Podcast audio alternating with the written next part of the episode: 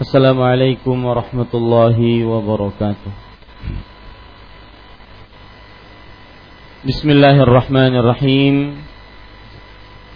إن الحمد لله ونستغفره ونعوذ بالله من شرور أنفسنا وسيئات أعمالنا من يهده الله فلا مضل له ومن يضلل فلا هادي له أشهد أن لا إله إلا الله وحده لا شريك له وأشهد أن محمدا عبده ورسوله. يا أيها الذين آمنوا اتقوا الله حق تقاته ولا تموتن إلا وأنتم مسلمون.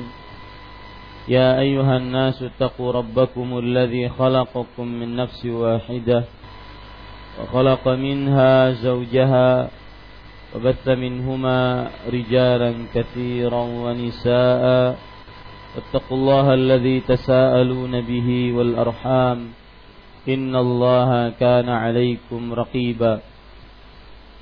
يا أيها الذين آمنوا اتقوا الله وقولوا قولا سديدا يصلح لكم أعمالكم ويغفر لكم ذنوبكم ومن يطع الله ورسوله فقد فاز فوزا عظيما أما بعد.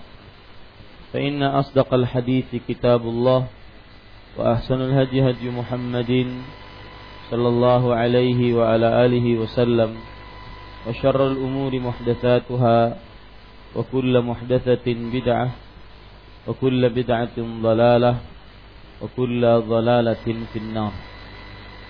الحمد لله kita bersyukur pada Allah Subhanahu wa taala pada hari ini atau malam ini malam Kamis malam yang ke 20 dari bulan Zulhijjah 1437 Hijriah kita duduk bersama mengkaji ayat-ayat suci Al-Qur'an dan hadis-hadis Rasul sallallahu alaihi wa ala alihi wasallam.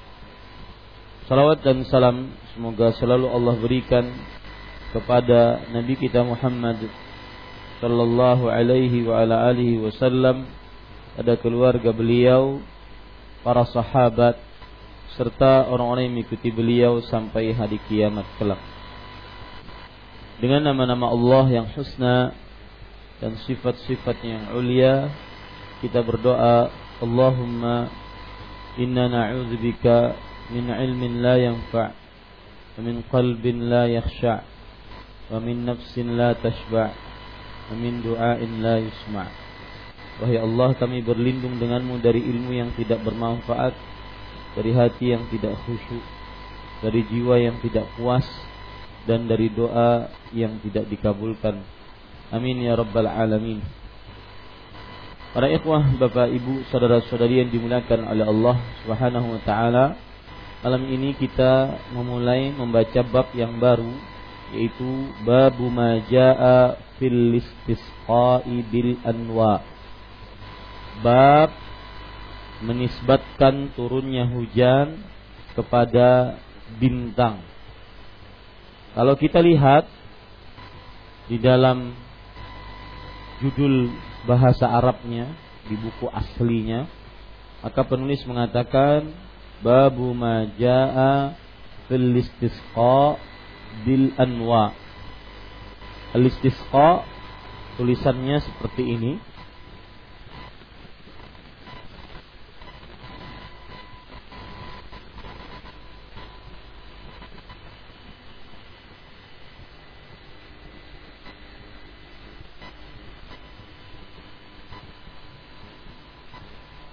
dan al-istisqa adalah di dalam bahasa Arab berarti talabus suqiyah. Bahasa Indonesianya meminta hujan. Meminta hujan. Maka penulis menyebutkan babu ma jaa fil istisqa'i bil anwa. Meminta hujan dengan anwa. Di sini tulisan bil anwa. Anwa artinya dengan bintang. Bintang.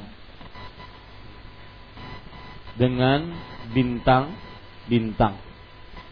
Nanti saya akan jelaskan lebih jelas dalam.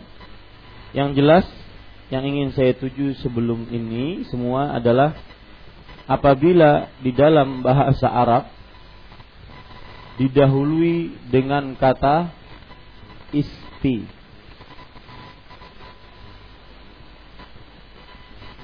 Maka ini maknanya adalah meminta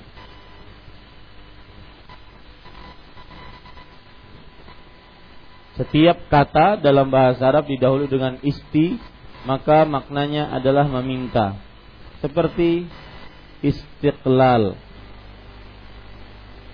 Didahului dengan isti. Maka artinya adalah meminta kemerdekaan seperti istirahat. Istirahat. Istirahat. Artinya meminta istirahat.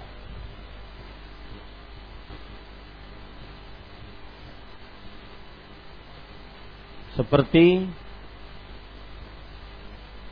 istighfar.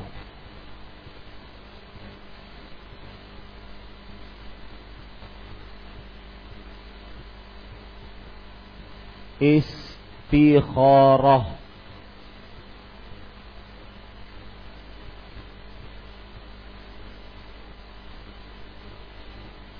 Isti'anah. Semuanya di depannya isti isti'adzah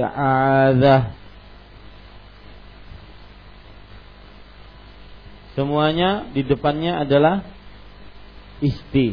Istisqa ini. Meminta hujan. Salat istisqa.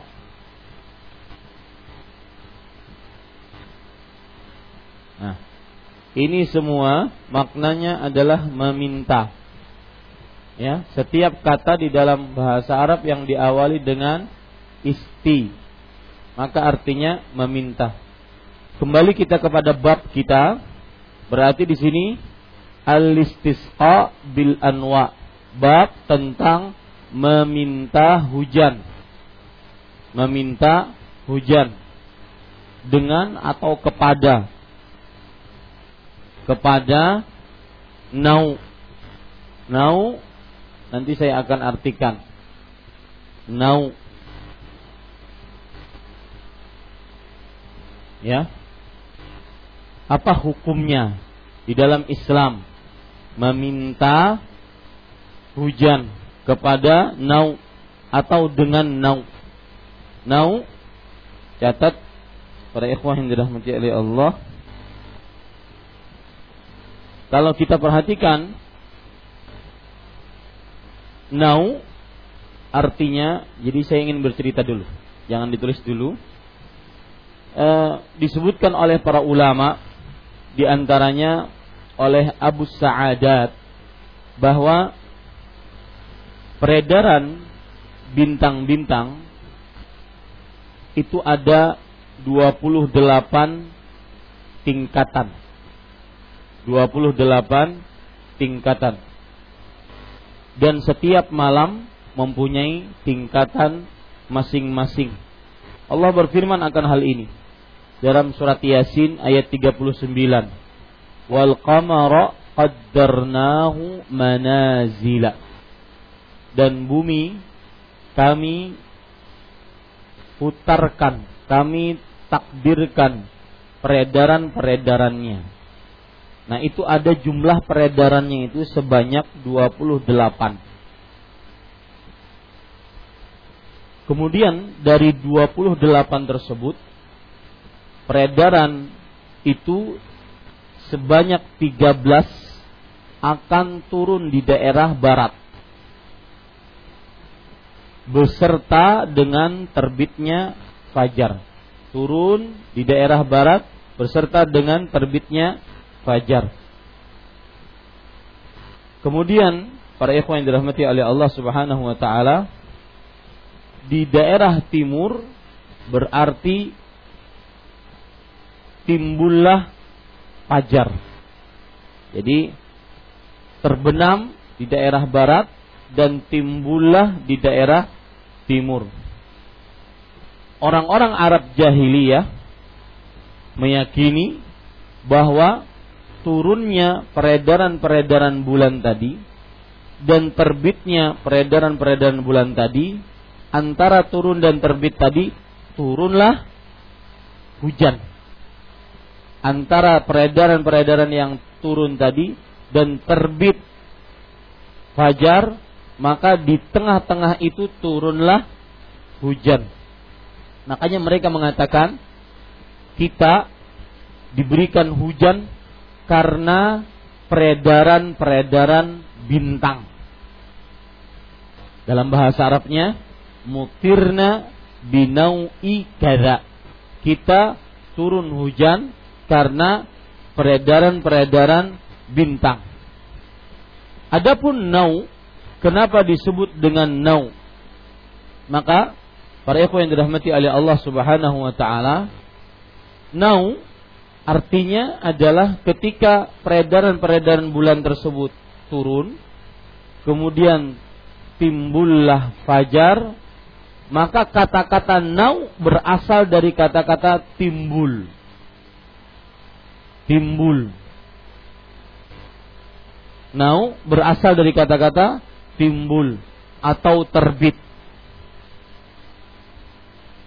Makanya mereka mengatakan kami diberi hujan karena bintang yang timbul. Karena bintang yang timbul. Nah, ini yang kita bicarakan. Apa hukum di dalam agama Islam meyakini seperti keyakinan Arab jahiliyah bahwa orang-orang Arab jahiliyah meyakini ada 28 peredaran bulan. Ya. Manazil, peredaran-peredaran bulan. Atau uh, lebih tepatnya peredaran-peredaran bintang. Peredaran-peredaran bintang. Ketika malam, maka peredaran-peredaran bintang tersebut 13-nya terbenam. Maka timbullah bersamanya fajar Nah, ketika timbul bersamanya fajar, pas hujan mereka menyatakan itu karena bintang bulan. Ini keyakinan orang-orang Arab jahiliyah. Yang jelas mudahnya memahami bahwasanya orang-orang Arab jahiliyah menganggap hujan turun karena adanya bintang. Hujan turun karena adanya bintang. Ini keyakinan Arab jahiliyah. Nah, apa hukum di dalam Islam meyakini bahwa hujan turun karena adanya bintang tertentu? Maka jawabannya perhatikan baik-baik bahwa meyakini hujan turun disebabkan karena bintang ada dua bagian. Ada dua bagian. Bagian yang pertama yang hukumnya syirik akbar. Meyakini hujan turun disebabkan bintang ada dua bagian. Bagian yang pertama yaitu hukumnya syirik akbar. Hukumnya syirik akbar. Syirik akbar maksudnya murtad yang meyakini ini keluar dari Islam.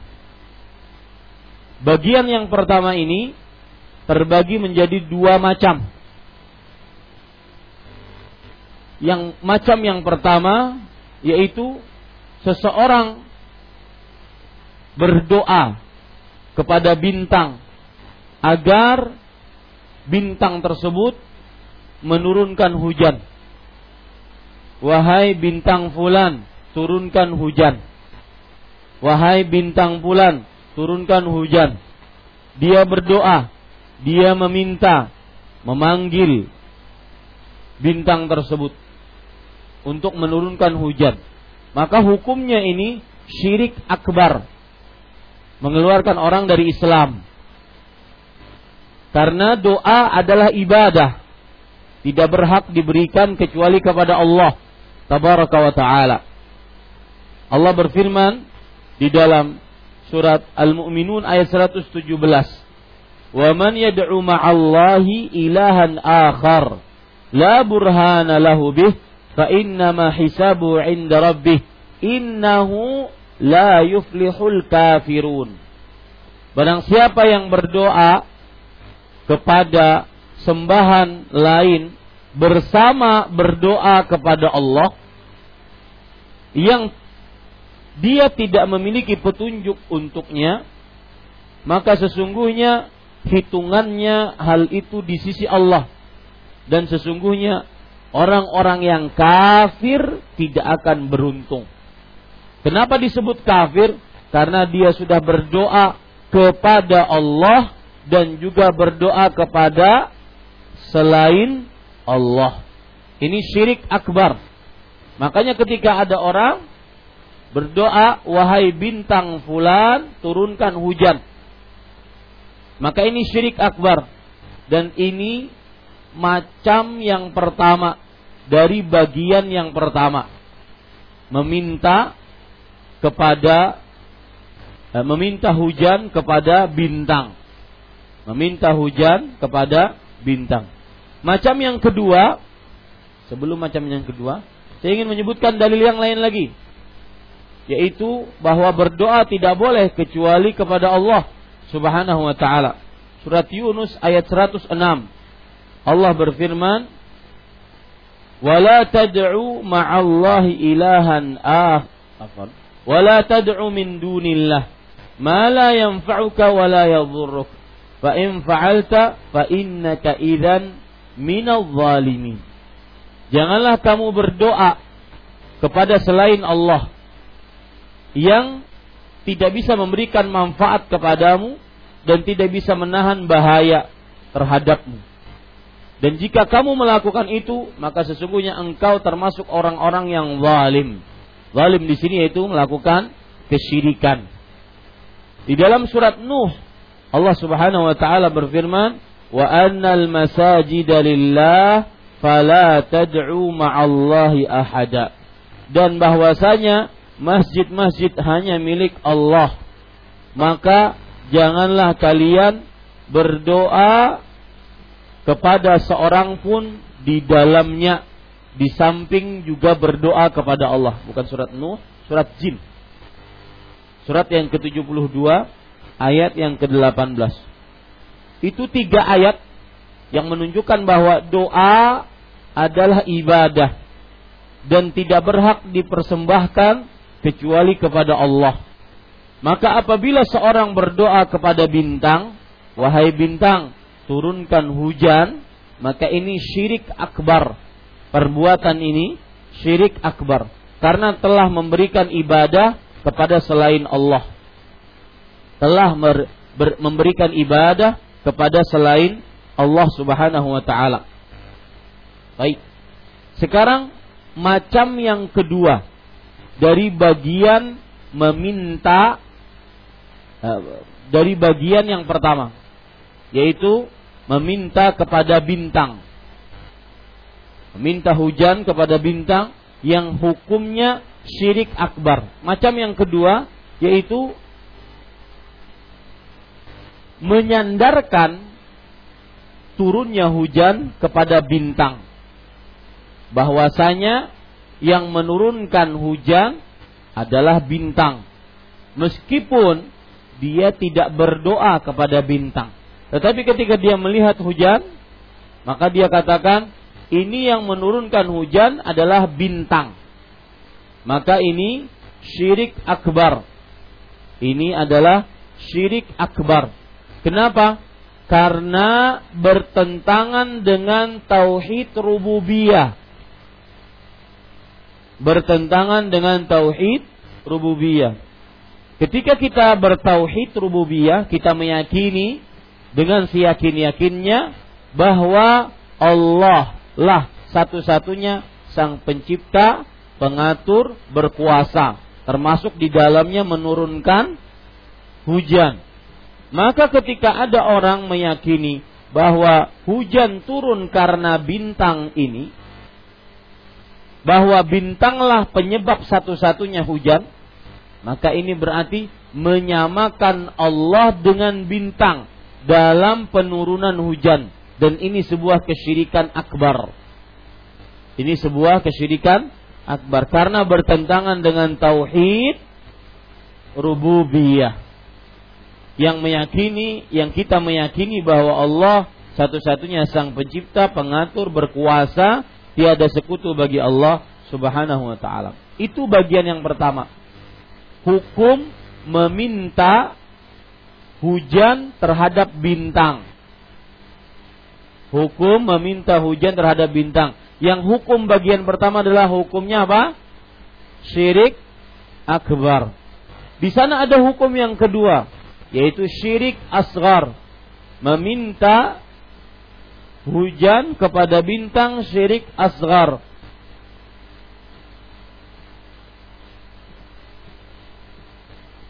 Yaitu seorang yang meyakini bahwa bintang adalah sebab turunnya hujan. Meskipun yang menurunkan hujan adalah Allah. Bahwa bintang adalah sebab turunnya hujan. Meskipun yang menurunkan hujan adalah Allah Subhanahu wa taala.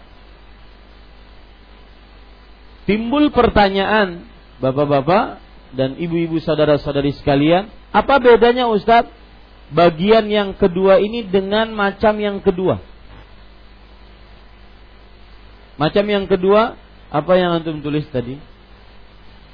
Menyandarkan turunnya hujan kepada bintang.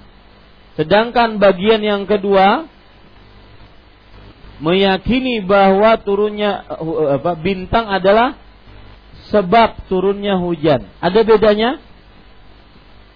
Ada nggak bedanya? Hah? Yang pertama, yang syirik akbar, kalau kita lihat hujan, kita meyakini, naudzubillah, ada orang meyakini bahwa ini hujan karena ya, atau yang menurunkan hujan ini adalah bintang ini, bukan karena yang menurunkan hujan adalah bintang ini. Itu yang pertama. Paham? Ya, yang menurunkan hujan adalah bintang ini. Itu yang pertama.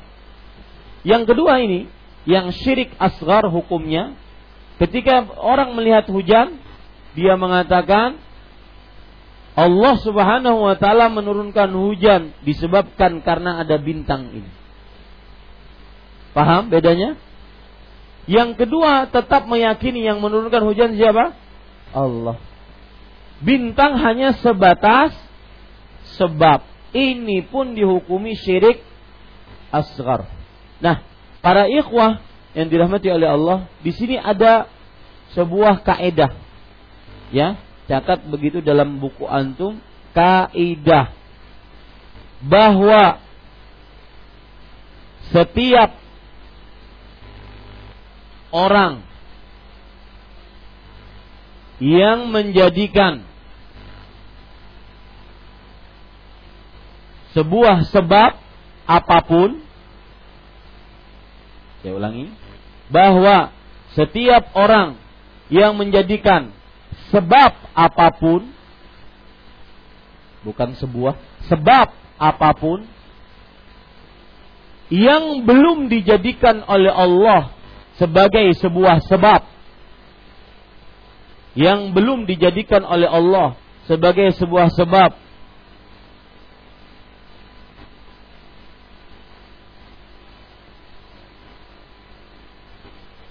baik melalui wahyunya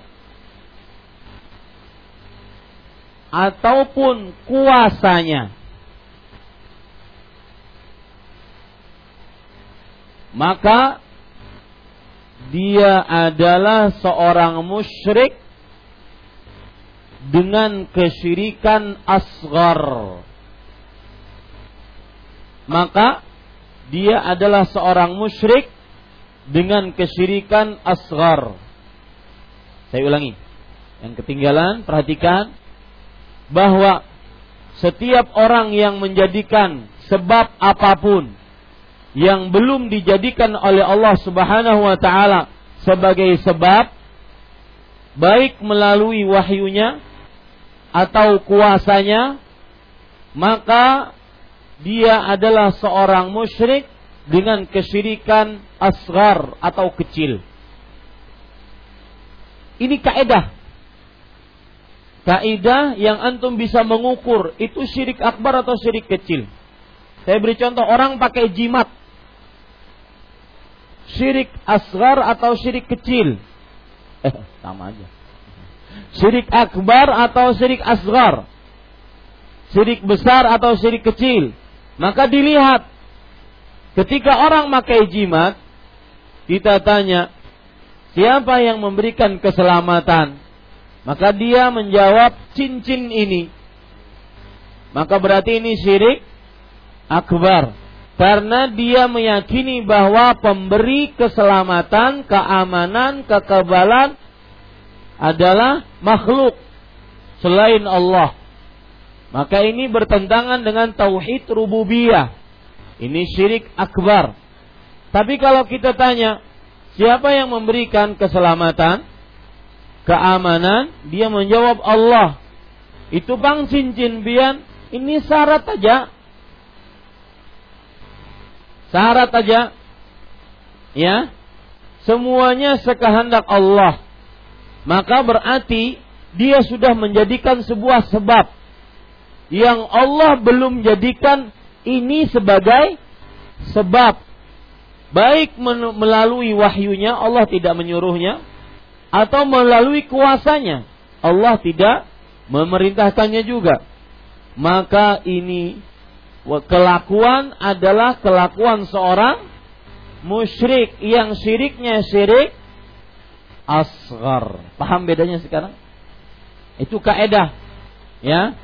Orang memakai gesper Orang memakai minyak apa itu? Minyak ya. Apakah itu sudah merupakan sebab yang Allah jadikan sebagai sebab? Baik melalui wahyunya atau melalui kuasanya. Nah, sekarang orang meminum obat obat e, menghilangkan rasa pusing. Ya. Maka dia mengatakan bahwasanya obat ini menghilangkan rasa pusing.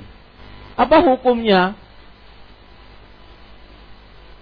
Ah. Obat ini menghilangkan rasa pusing. Maka jawabannya adalah bahwa orang ini kita tanya, yang Anda maksud apa menghilangkan rasa pusing?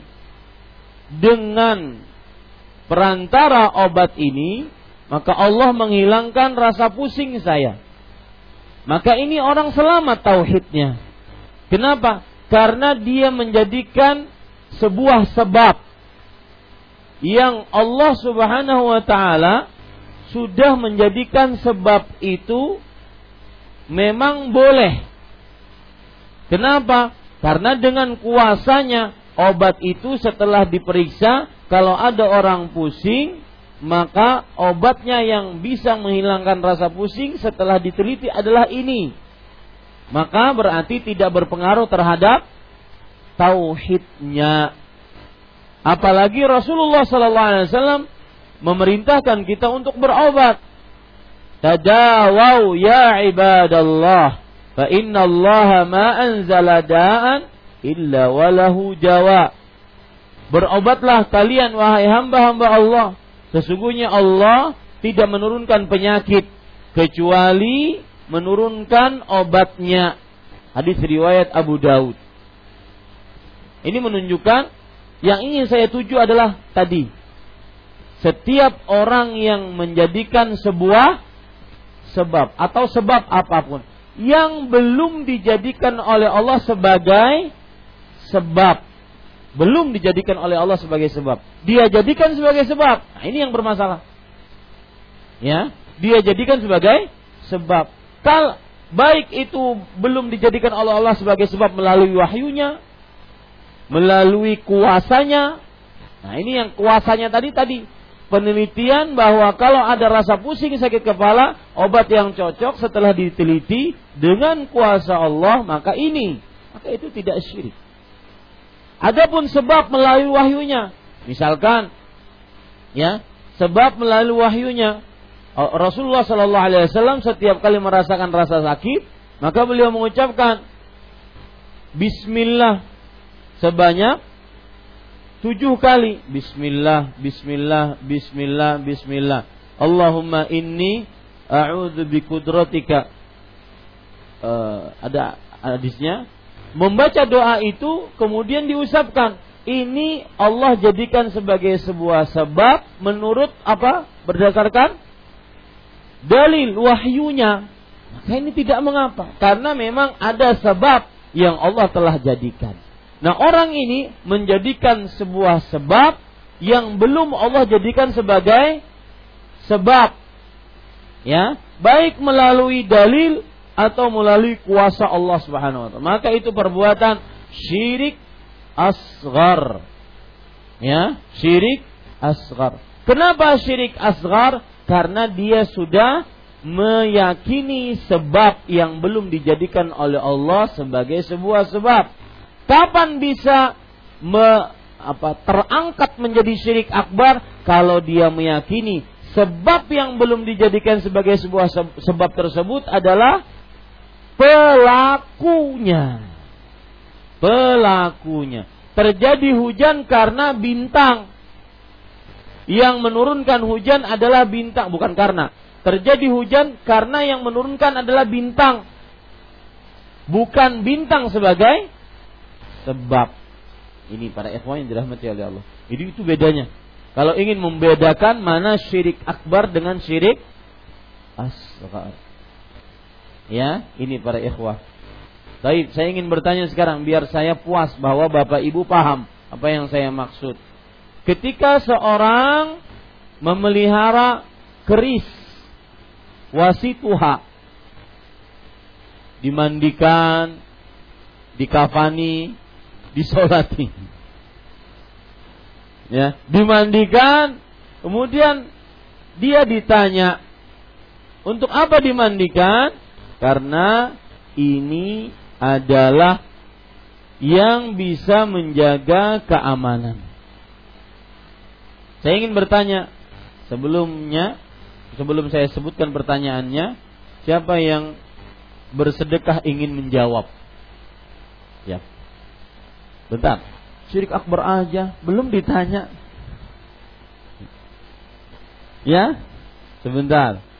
Kapan seseorang ketika memelihara wasituha tersebut disebut sebagai musyrik dengan kesyirikan akbar?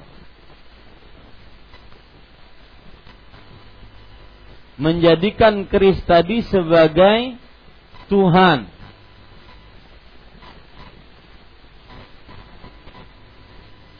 menjadikan keris tadi sebagai pelindung dia. Ada yang bertabarruk bersedekah yang lebih jelas. Angkat tangan salah tidak di suruh push up. Nah, pertanyaan saya nanti adalah nah, tangan angkat tangan dulu.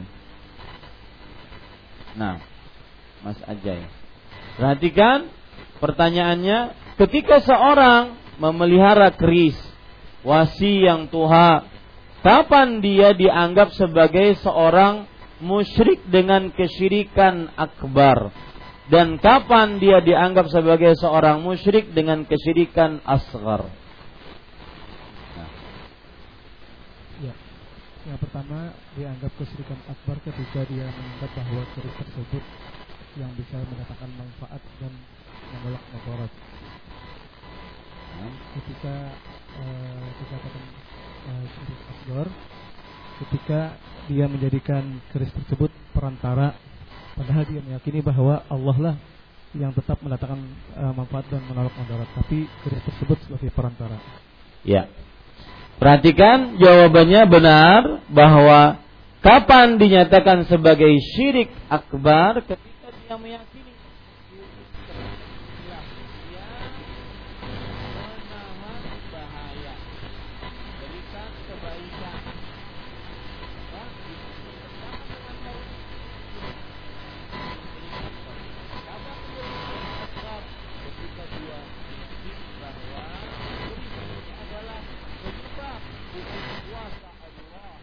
penyebab dengan kuasa Allah bisa menahan bahaya, bisa menahan mudarat. Pernah kejadian di kampung saya di Rata Jaleha, ada kebakaran.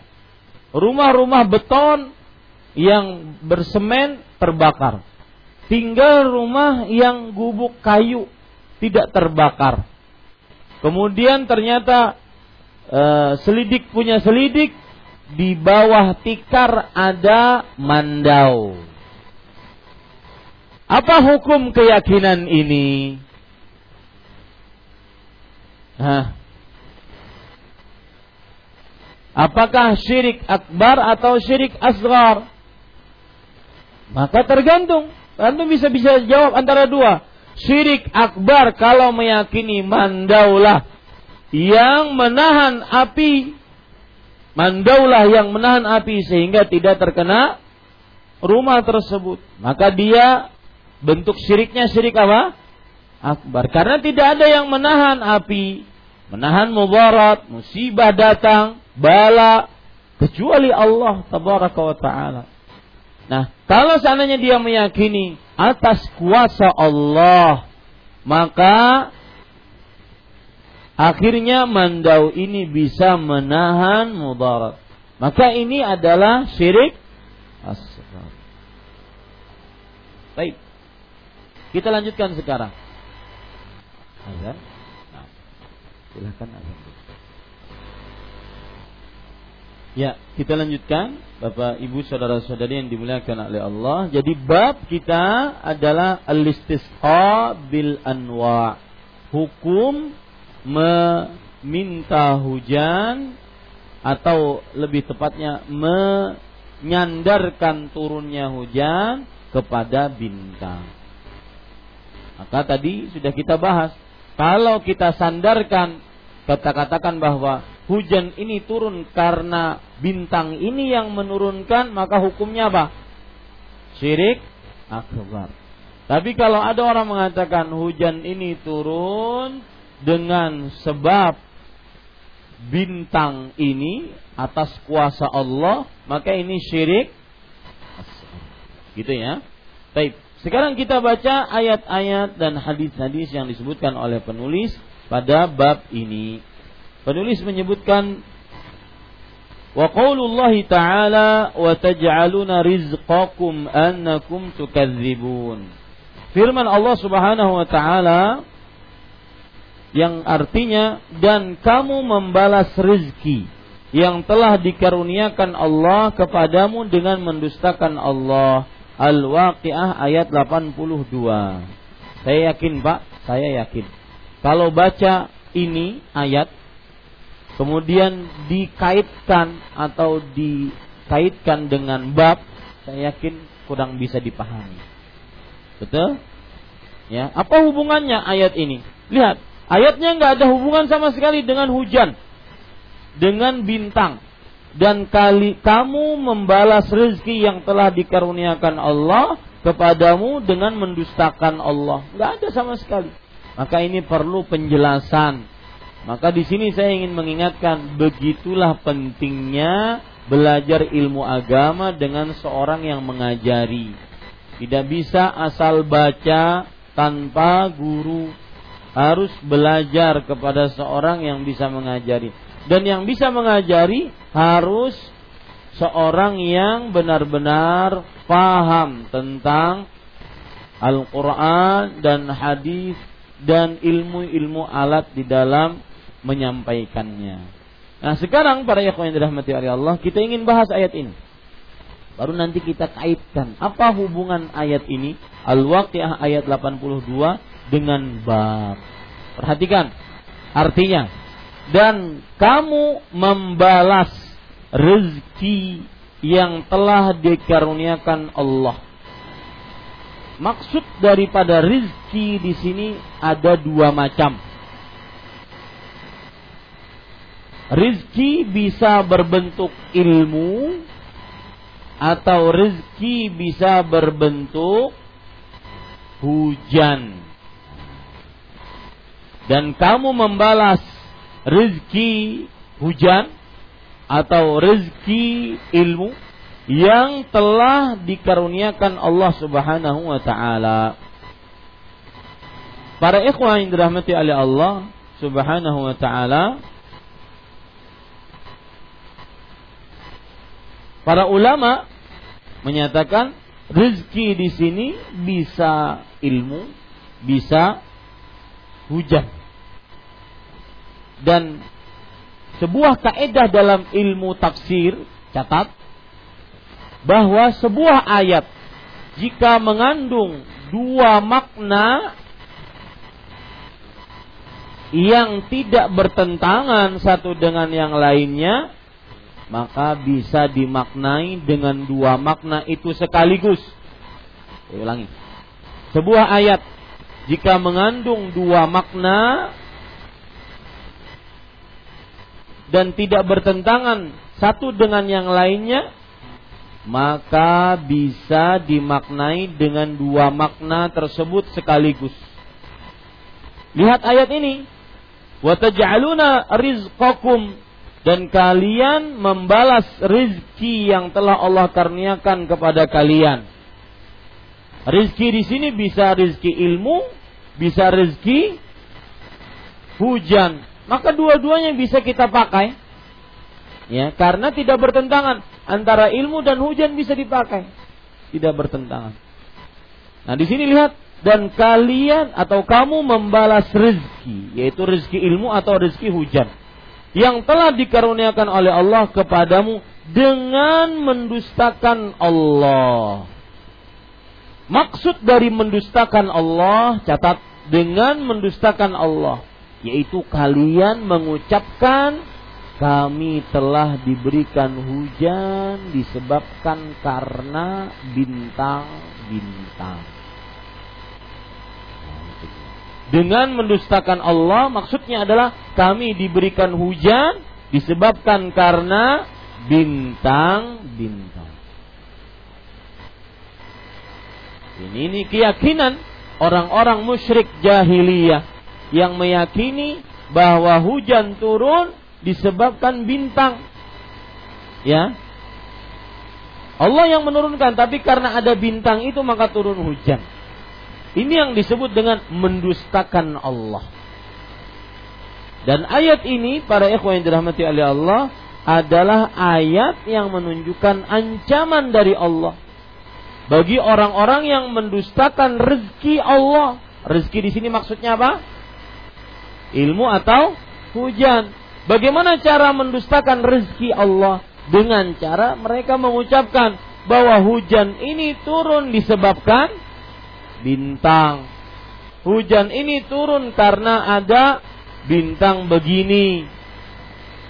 Ini para ikhwan yang dirahmati oleh Allah Subhanahu wa taala. Itu namanya mendustakan Allah Subhanahu wa taala. Dia itu dengan mengucapkan kami diturunkan hujan disebabkan bintang ini, bintang itu. Nah, sekarang berarti jelas ayat ini ada hubungannya dengan bab. Ya, Makanya penulis tidak salah menyebutkan ayat ini di dalam bab ini. Surat Al-Waqiah ayat 82. Orang-orang yang membalas rezeki Allah, hujan dari Allah yang diberikan oleh Allah kepada mereka dengan cara mendustakan hujan tersebut atau mendustakan Allah dengan cara mereka mengatakan bahwa hujan ini turun disebabkan bintang ini, disebabkan bintang ini. Ini para ikhwan yang dirahmati oleh Allah Subhanahu wa taala. Jelas sekarang ya? Jelas. Nah, faedah dari ayat ini catat termasuk mendustakan Allah adalah orang yang meyakini bahwa hujan turun disebabkan bintang. Termasuk mendustakan Allah adalah orang yang meyakini bahwa hujan turun disebabkan bintang. Maka sama tuh orang-orang yang menjadikan sebab yang bukan yang belum dijadikan oleh Allah sebagai sebab. Baik itu melalui wahyu atau melalui kuasanya.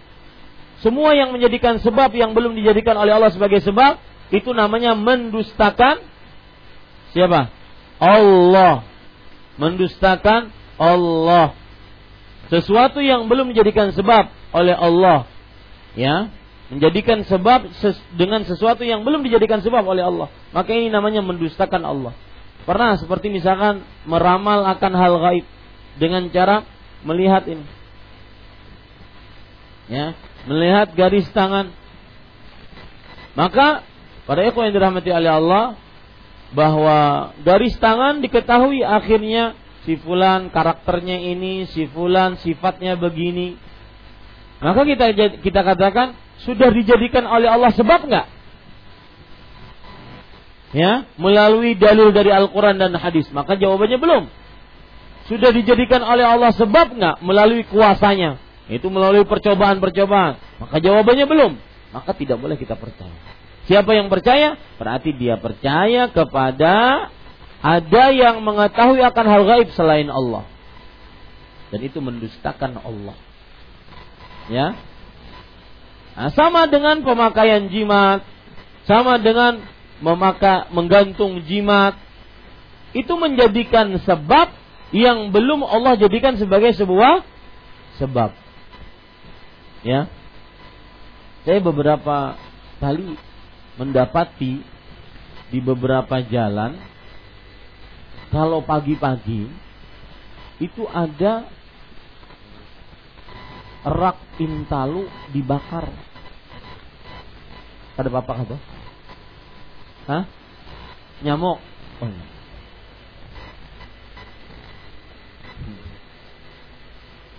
Nah itu termasuk lah. Itu termasuk menjadikan sebab yang memang Allah jadikan sebagai sebuah sebab. Boleh tidak? Boleh. Nah, ada lagi pagi-pagi di muka warung apa gitu ya. Maka ada bunga-bunga. Nah, itu nah. Itu menjadikan apa? Sebab yang belum Allah jadikan sebagai sebuah sebab.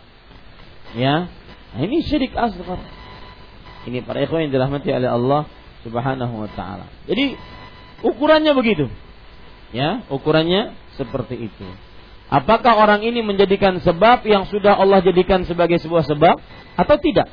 Kalau seandainya memang Allah jadikan dia sebab, misalkan Rasul Shallallahu Alaihi Wasallam ketika berperang pada peperangan uh, Badar, beliau memakai du dua lapis baju besi yang terbuat dari perak murni.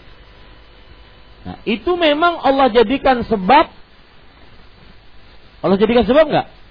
Sebagai sebuah sebab untuk menahan menahan pedang. Maka ini bukan kesyirikan. Nah, itu ukurannya. Ya, ini para ikhwan yang dirahmati oleh Allah Subhanahu wa taala. Contoh yang lain lagi. Ada orang dianggap sakti mandraguna. Dia bisa menahan hujan dengan mengibahkan pecinya. Set dia kibahkan. Ya, Ketahan hujan. Hujannya benar-benar tahan. Ustaz bujuran saya ketahan hujannya. Maka kita katakan bukan masalah tahan hujan atau tidak tahan. Hujannya tertahan atau tidak. Masalahnya dia melakukan apa? Sebab yang belum Allah jadikan sebagai sebuah sebab. Baik berdasarkan wahyu, dalil ataupun berdasarkan kuasa Allah. Ini pada ikhwan. Jadi jangan tertipu karena memang uh, Kata Imam Asy-Syafi'i rahimahullah, "Idza ra'aita ar-rajula yatiru fil hawa wa yamshi 'ala al-ma' fala tusaddiquh." hatta tad'a amalahu 'alal kitabi was sunnah. Ini keyakinan nih, nggak boleh ragu nih.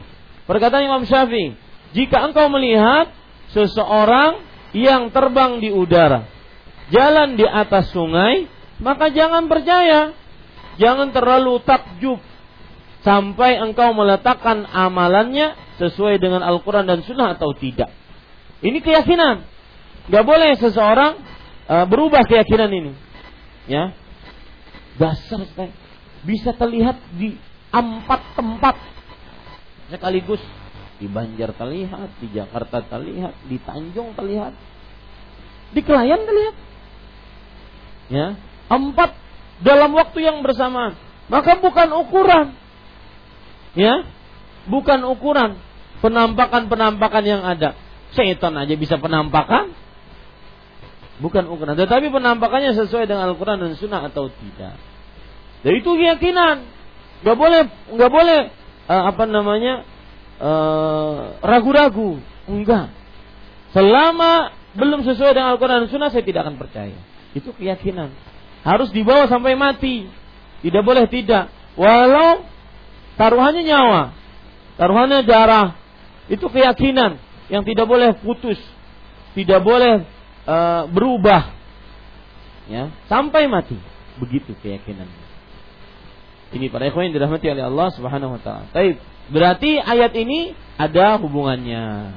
Yaitu kalian membalas rezeki, yaitu hujan yang Allah turunkan kepada kalian dengan mendustakan Allah dengan cara mengatakan bahwa hujan ini turun karena bintang ini. Hujan ini turun karena bintang ini. Padahal bintang belum Allah jadikan sebagai sebab baik berdasarkan dalil dari Al-Quran ataupun hadis untuk menurunkan hujan.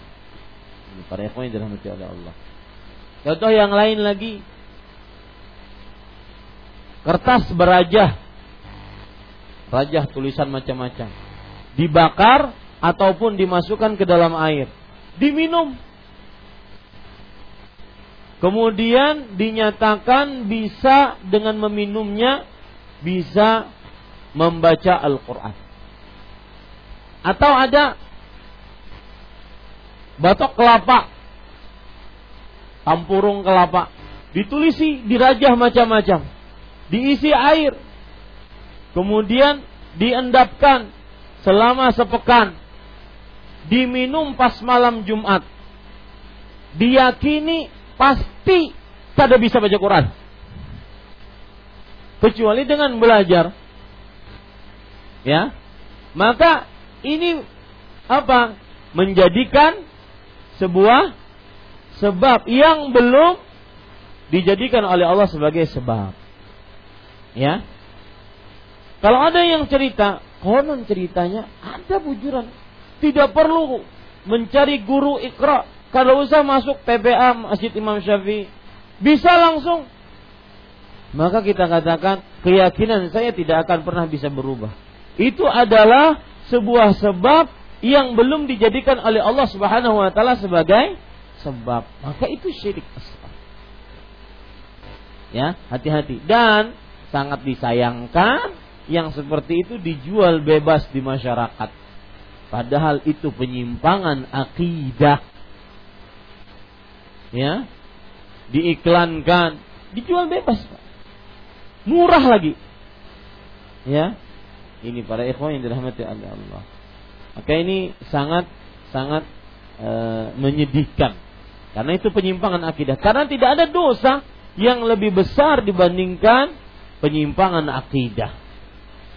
Karena di dalamnya kita berhadapan dengan hak Allah yang kita agungkan, yang paling mulia. Terjadi ketika terjadi penyimpangan akidah berarti itu kekurang ajaran seorang makhluk terhadap Allah yang selama ini memberikan rezeki kepada dia, menghidupkan dia, memberikan ketenangan rahmat kepada dia, tapi dibalas dengan kekurang ajaran yaitu melakukan kesyirikan. Baik.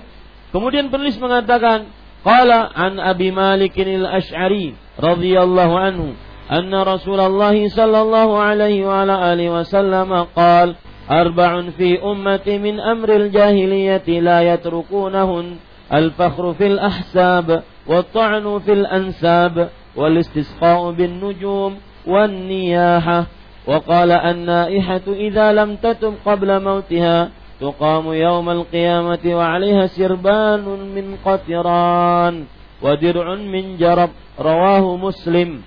Abu Malik Al-Ash'ari radhiyallahu anhu menuturkan bahwa Rasulullah sallallahu alaihi wa ala alihi wasallam bersabda empat perkara yang terdapat pada umatku yang termasuk perbuatan jahiliyah yang tidak ditinggalkan oleh mereka membanggakan kebesaran leluhur mencela keturunan menisbatkan turunnya hujan kepada bintang-bintang dan meratapi orang mati lalu beliau bersabda wanita yang meratapi orang mati apabila belum bertobat sebelum meninggal akan dibangkitkan pada hari kiamat dan dikenakan kepadanya pakaian yang berlumuran dengan cairan tembaga serta mantel dari penyakit kudis. Hadis riwayat Muslim. Para ikhwan yang dirahmati oleh Allah, poin pertama dari hadis ini adalah biografi sahabat yang meriwayatkan hadis ini. Beliau adalah Abu Malik Al-Ash'ari. Nama aslinya Al-Harith bin Al-Harith. Nama aslinya Al-Harith bin Al-Harith Abu Malik Al-Ash'ari.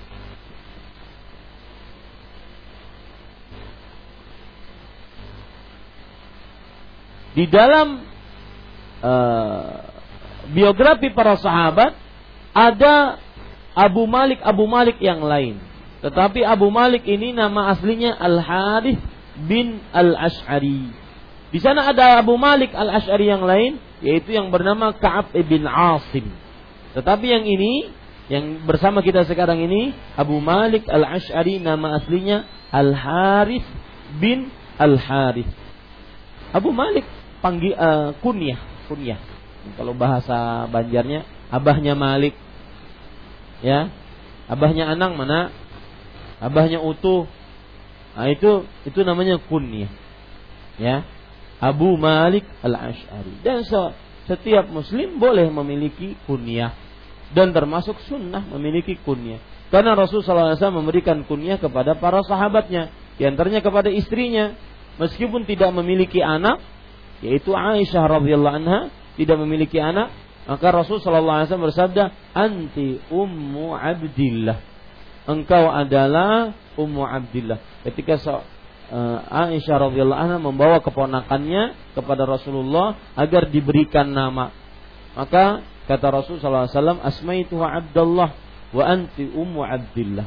Aku berikan nama bayi ini Abdullah dan engkau adalah ummu Abdillah. Imam-imam yang empat mempunyai kunyah. Imam Ash-Syafi'i kunyahnya Abu Abdullah. Imam Ahmad kunyahnya Abu Abdullah. Imam Malik kunyahnya Abu eh, eh, apa namanya? Abu Abdullah dan semisal. Jadi banyak para sah para ulama yang berkunyah. Maka termasuk ajaran Rasulullah SAW mempunyai kunyah. Dan kalau di dalam adat orang Arab kunyah itu untuk membanggakan orang lain. Jadi kalau seandainya kita ngomong sama orang, kita ingin mengangkat derajat orang tersebut demi menghormatinya. Jangan menyebut namanya, kurang bagus atau kurang kita menghormatinya. Tapi panggil kunyahnya. Abu Abdillah. Dulu saya punya direktur waktu saya kerja di Islamic Center. Nama direktur itu Syekh Abdul Wahid. Tapi saya sering memanggil Ya Aba Abdul Aziz. Wahai Abu Abdul Aziz. Itu orang Arab lebih senang dengan panggilan kunyah dibandingkan memanggil nama. Karena ketika dia diberikan kunyah, dia kan dikaitkan dengan anaknya dan anak sebagai sebuah kebanggaan. Ya. Maka ini termasuk adab yang baik. Tetapi juga jangan sampai ketika kita sudah mengkaji sunnah, kemudian mempunyai kunyah, kalau ditanya ngarantian siapa, maka Abu Yahya. Ujar, Ya. Ulun betakun ngaran si siapa? Abu Yahya tuh, Pak. Itu kunyah bukan ngaran. Sakalinya ngarannya siapa? Ya, Suwito. Nah, ini ya meskipun dia sudah mengaji sunnah maka kalau ditanya nama ya sebutkan nama. Bukan kunyah. Karena kunyah tadi untuk membanggakan. Jadi kalau seandainya kita kita sendiri yang menyebutkan kunyah kita seakan-akan kita membanggakan diri sendiri. Ya itu dia. Jadi caranya begitu ya. Ya sebutkan. Nama siapa? Nama fulan. Kunyahnya harus sebutkan kunyah Baik, Abu Malik Al-Ash'ari poin pertama menikma radhiyallahu anhu menuturkan bahwa Rasulullah SAW bersabda, empat perkara yang terdapat pada umatku. Lihat kata-kata empat perkara. Para yang dirahmati oleh Allah, empat perkara bukan pembatasan, garis bawah itu. Empat perkara bukan untuk batasan. Jadi bukan hanya empat aja, Ya, bukan hanya empat saja, tetapi pengucapan empat itu untuk memudahkan menghafal, memudahkan memusatkan pikiran. Karena kalau seandainya ada angka empat jadi ingat gitu. Tapi bukan batasan hanya empat ini saja, enggak. Masih banyak yang lain. Da, cuma dalam hadis ini disebutkan empat. Dan sering disebutkan oleh para ulama, al-adadu la mafhumalah jumlah penyebutan jumlah bilangan itu tidak ada pemahaman atasnya. Contoh misalkan hadis tentang melewati orang yang uh, di depan orang yang sholat. Abu Hurairah radhiyallahu anhu meriwayatkan Rasul sallallahu alaihi wasallam bersabda, "La an yaqifa arba'in khairun lahu min an yamur min an yamurra baina yadayil musalli." Sungguh seseorang lewat eh apa? berdiri ya selama 40. Ya, di sini nggak disebutkan 40 apa tahunkah, bulankah, pekankah, harikah, jamkah, menitkah, detikkah? Enggak. Pokoknya 40. Berdiri selama 40 lebih baik dibandingkan dia melewati di depan orang yang sholat. Nah kata 40 ini bukan pembatasan. Akan tetapi menunjukkan banyak. Lebih baik dia berdiri 40. Apa 40-nya? Enggak tahu. Pokoknya 40 lebih baik dibandingkan dia melewati orang yang sedang sholat di depannya. Ini para ikhwan yang dirahmati oleh Allah. Maka kata-kata empat ini bukan pembatasan, garis bawah itu ya. Empat perkara bukan pembatasan. Empat perkara yang terdapat pada umatku. Umatku yang dimaksud di sini para ikhwah yang dirahmati oleh Allah Subhanahu wa taala adalah umat ijabah umat ijabah. Itu umat yang menerima Islam. Karena umat itu dibagi menjadi dua dalam pembicaraan para ulama. Umat Rasulullah SAW dibagi menjadi dua. Atau ada umat dakwah. Ada umat ijabah. Ijabah di sini artinya yang menerima dakwah. Ini umat yang didakwahi. Umat dakwah ini semua manusia. Dari mulai apa? Dari mulai Nasrani, Yahudi, Majusi, Buddha, Hindu, Konghucu, ya, semua manusia di umat yang didakwahi oleh Rasulullah sallallahu alaihi wasallam. Di sana ada umat ijabah yang menerima dakwah tadi. Inilah umat Islam, umat Nabi Muhammad Sallallahu Alaihi Wasallam. Maka ketika Rasulullah SAW bersabda empat perkara yang terdapat pada umatku. Nah, ku di sini umat apa? Nah, umat ijabah, yaitu yang menerima dakwah, ya, yang menerima dakwah. Yang termasuk perbuatan jahiliyah. Para ikhwah yang dirahmati oleh Allah Subhanahu wa taala, ketahui baik-baik bahwa yang dimaksud dengan perkara jahiliyah atau perbuatan jahiliyah adalah seluruh perbuatan sebelum Islam. Seluruh perbuatan sebelum Islam. atau lebih tepatnya sebelum diangkatnya Nabi Muhammad wasallam menjadi nabi dan rasul yang menyelisihi ajaran para nabi dan para rasul. Ini namanya perbuatan jahiliyah. Seluruh ajaran atau seluruh perbuatan sebelum diangkatnya nabi menjadi nabi dan rasul yang menyelisihi kebiasaan para nabi dan para rasul. Maka itu disebut dengan perbuatan jahiliyah. Apa Pak perbuatan jahiliyah? Seluruh perbuatan yang dilakukan sebelum Nabi Muhammad SAW diangkat menjadi nabi dan dan rasul yang menyelisih ajaran para nabi dan para rasul itu namanya uh, perkara jahiliyah. Makna aslinya jahiliyah itu dari kata-kata jahlun. Ya, artinya apa? Bodoh.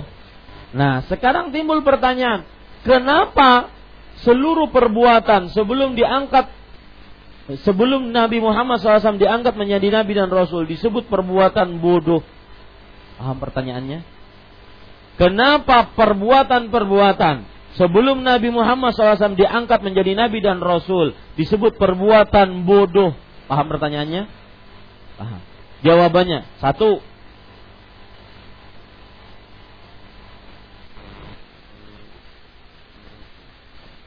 Karena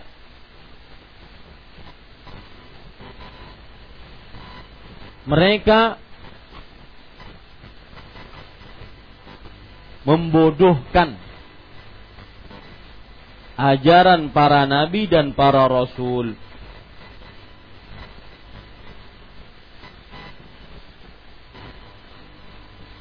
Mereka membodohkan ajaran para nabi dan para rasul.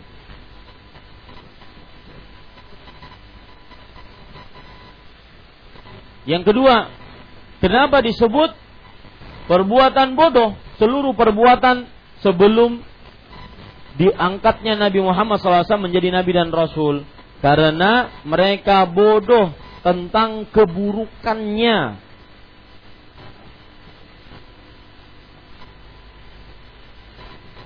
Mereka bodoh tentang keburukannya.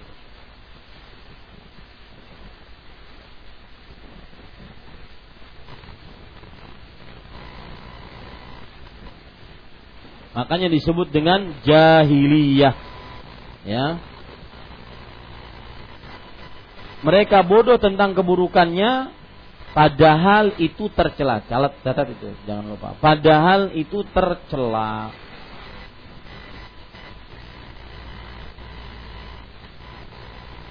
Ya. Perhatikan empat perkara yang terdapat pada umatku yang termasuk perbuatan jahiliyah. Para ikhwah yang dirahmati oleh Allah Subhanahu wa taala, perkataan ini ya, perhatikan saya, perkataan ini menunjukkan bahwa seluruh perbuatan jahiliyah tercela.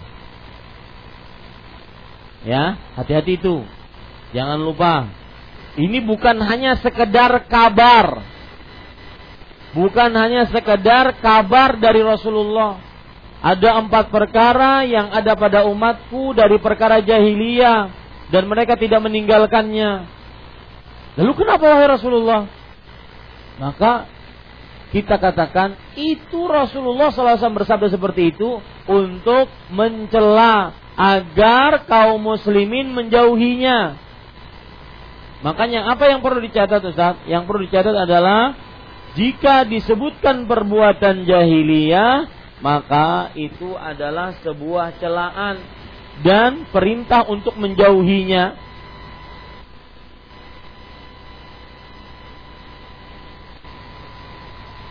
Jika disebutkan perintah perkara itu jahiliyah adalah sebuah celaan dan perintah untuk menjauhinya.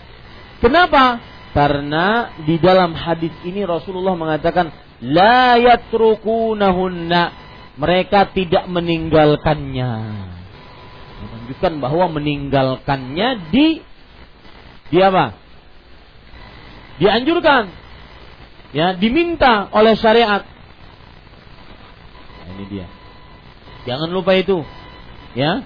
Semua perkara-perkara yang disebutkan dalam ayat Al-Qur'an, dalam hadis Rasul bahwa perkara itu dari perkara jahiliyah, maka apa? Menunjukkan kepada apa? Tercela dan perintah untuk menjauhinya. Jangan lupa itu. Tercela dan perintah untuk menjauhinya. Kenapa? Karena Rasulullah SAW dalam hadis ini mengatakan mereka dari umatku tidak meninggalkannya. Padahal harus ditinggalkan. Gitu. Ya. Contoh para ikhwah, surat Al-Ahzab ayat 33. Allah berfirman, "Wala tabarrajna tabarrujal jahiliyatil ula." Dan janganlah para wanita berdandan di hadapan laki-laki yang bukan mahramnya sebagaimana para wanita-wanita jahiliyah generasi pertama berdandan. Ya, ini menunjukkan apa? Celaan. Kemudian peringatan untuk menjauhi. Sekarang timbul pertanyaan, bagaimana wanita jahiliyah berdandan? Maka jawabannya meletakkan selendang di atas kepala. Kemudian dibiarkan menjulur begitu. Tidak diikat di bawah leher. Sehingga terlihat rambutnya, lehernya, antingnya, kalungnya. Itu dandanan wanita jahiliyah. Dan itu menunjukkan pencelaan dan juga menunjukkan kepada peringatan untuk menjauhi. Pendapat yang kedua, wanita jahiliyah berdandan bagaimana?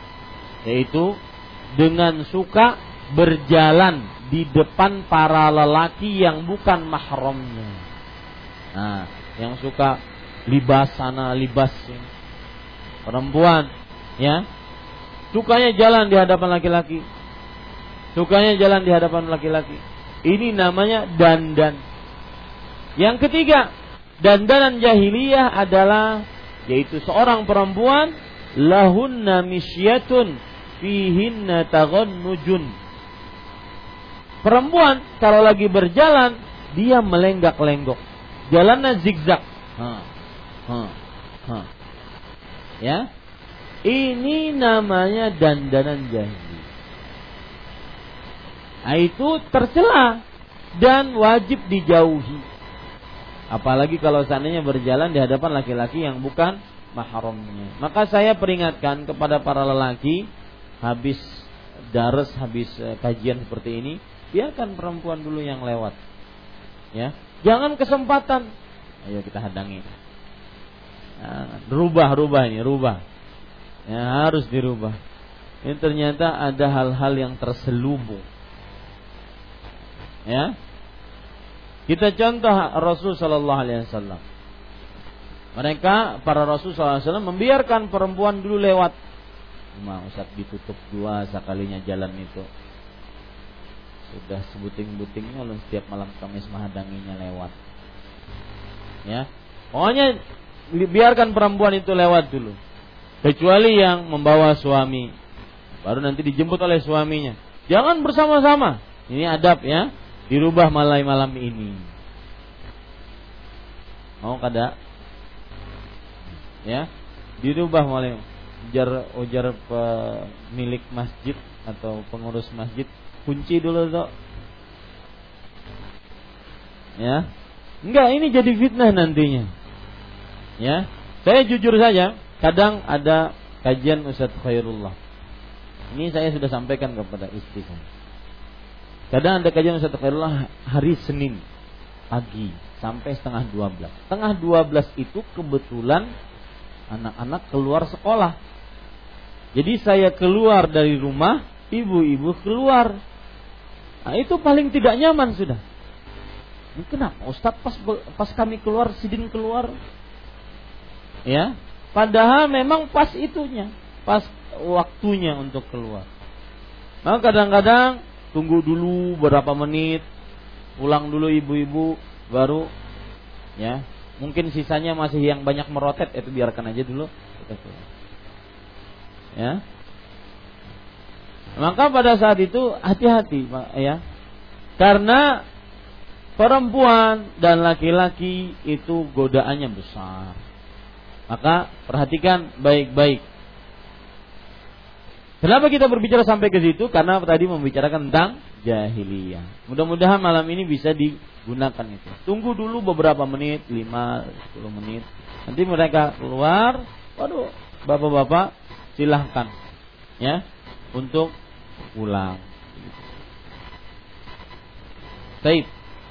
Sekarang para ikhwan yang dirahmati oleh Allah Subhanahu wa taala, perhatikan baik-baik. Ada faedah menarik dari Imam Ibnu rahimahullah.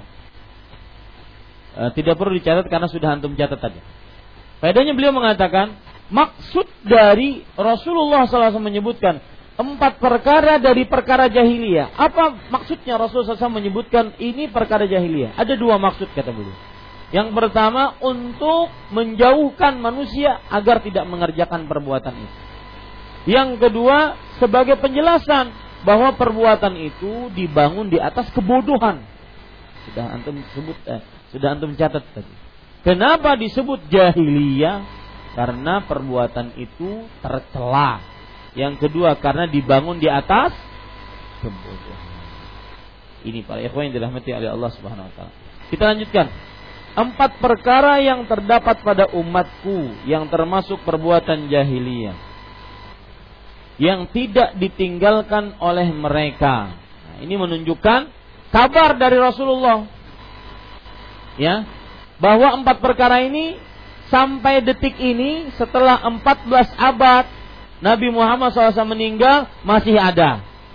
Dan ini menunjukkan kebenaran kenabian Nabi Muhammad SAW tidak ditinggalkan oleh mereka. Ini bukan berarti membolehkan, enggak. Tetapi ini celaan. Empat perkara ini padahal dari perkara jahiliyah tapi tetap dikerjakan oleh umatku. Berarti ada manusia-manusia seperti ini di tengah umat Nabi Muhammad SAW di zaman ini. Ya, ini para ikhwah yang dirahmati oleh Allah. Jadi kata-kata yang tidak ditinggalkan oleh mereka, catat, yang tidak ditinggalkan oleh mereka menunjukkan beberapa hal. Kata yang tidak ditinggalkan oleh mereka. Satu, kebenaran sabda Rasulullah sallallahu alaihi wasallam. Dan kebenaran kenabian beliau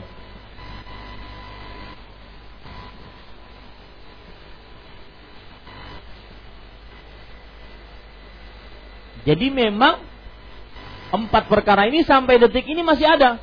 Berarti benar Rasulullah SAW. Benar kenabian beliau kalau begitu. Tidak mungkin beliau mengetahui akan hal gaib. Akan terjadi seperti ini, seperti ini dan mereka tidak akan meninggalkannya. Benar berarti. Itu yang satu. Kebenaran sabda Rasul dan kebenaran kenabian Nabi Muhammad wasallam. Yang kedua, bahwa Empat perkara ini terus akan ada sampai hari kiamat. Di tengah umat Islam. Empat perkara ini terus akan ada di tengah umat Islam sampai hari kiamat. Tidak pernah ditinggalkan oleh umat Islam. Atau sebagian dari umat Islam. Terus akan ada. Padahal dia dosa. Empat perkara ini terus akan ada sampai hari kiamat. Di tengah umat Islam. Yang ketiga, faedah dari apa yang kita baca dari itu yaitu ini adalah ancaman dan peringatan keras. Ancaman dan peringatan keras.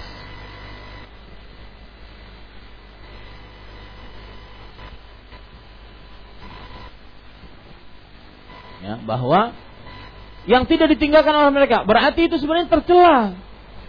Diingatkan keras oleh Rasulullah SAW harus meninggalkan sebenarnya. Nah, itu ya. Ini berarti ancaman dari peringatan keras. Kita lanjutkan.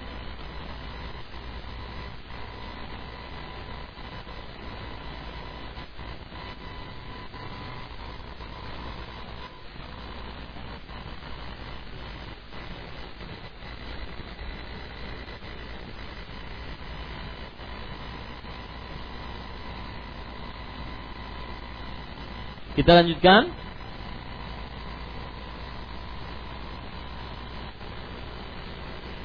Kata-kata dan tidak ditinggalkan oleh mereka.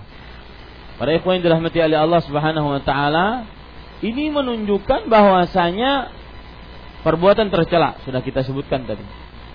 Ya, perbuatan tercela. Apa itu empat perkara tersebut? Membanggakan kebesaran leluhur.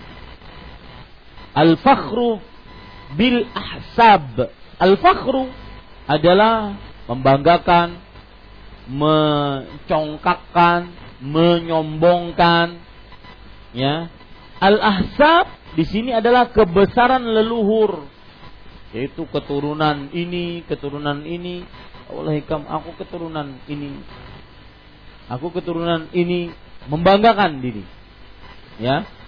Misalkan Ustaz, Bian ini pinanya ada darah-darah Arab juga. Kah? Kalau sang Ustaz ini malu kada menjawab kayak itu. Pinanya bang. Ini membanggakan ya dengan kebesaran leluhur. Ya. Keturunan alim ulama, keturunan ini membanggakan kebesaran leluhur. Para ulama mengatakan al-hasab artinya adalah ma yahtasibuhul insan min syarab. Yang eh, dia menganggap bahwasanya itu kemuliaan. Ya. Ini para ikhwan yang dirahmati oleh Allah Subhanahu wa taala. Seperti membanggakan bahwa dirinya keturunan Bani Hashim misalkan. Keturunan Bani Hashim. Maka kita katakan, iya, kita sebagai umat Nabi Muhammad SAW diperintahkan untuk memuliakan keturunan Nabi. Para habaib kalau di kita kita muliakan. Tetapi untuk membanggakan sendiri, seseorang membanggakan sendiri dia keturunan Nabi tidak boleh. Karena kenapa? Kemuliaan dengan ketakwaan kepada Allah. Kalau seandainya meskipun keluarga Nabi tapi tidak bertakwa, maka siapa keluarga Nabi yang tidak masuk Islam? Abu Jahal. Keluarga Nabi itu tidak masuk Islam. Dan Rasulullah SAW mengatakan, Man batta'a bihi amalu lam yusri' bihi nasabuh. Siapa yang amalnya terlambat, maka keturunannya tidak akan mempercepatnya atau meninggikan derajatnya. Gak bisa. Karena Allah berfirman, Inna akramakum indallahi atqakum.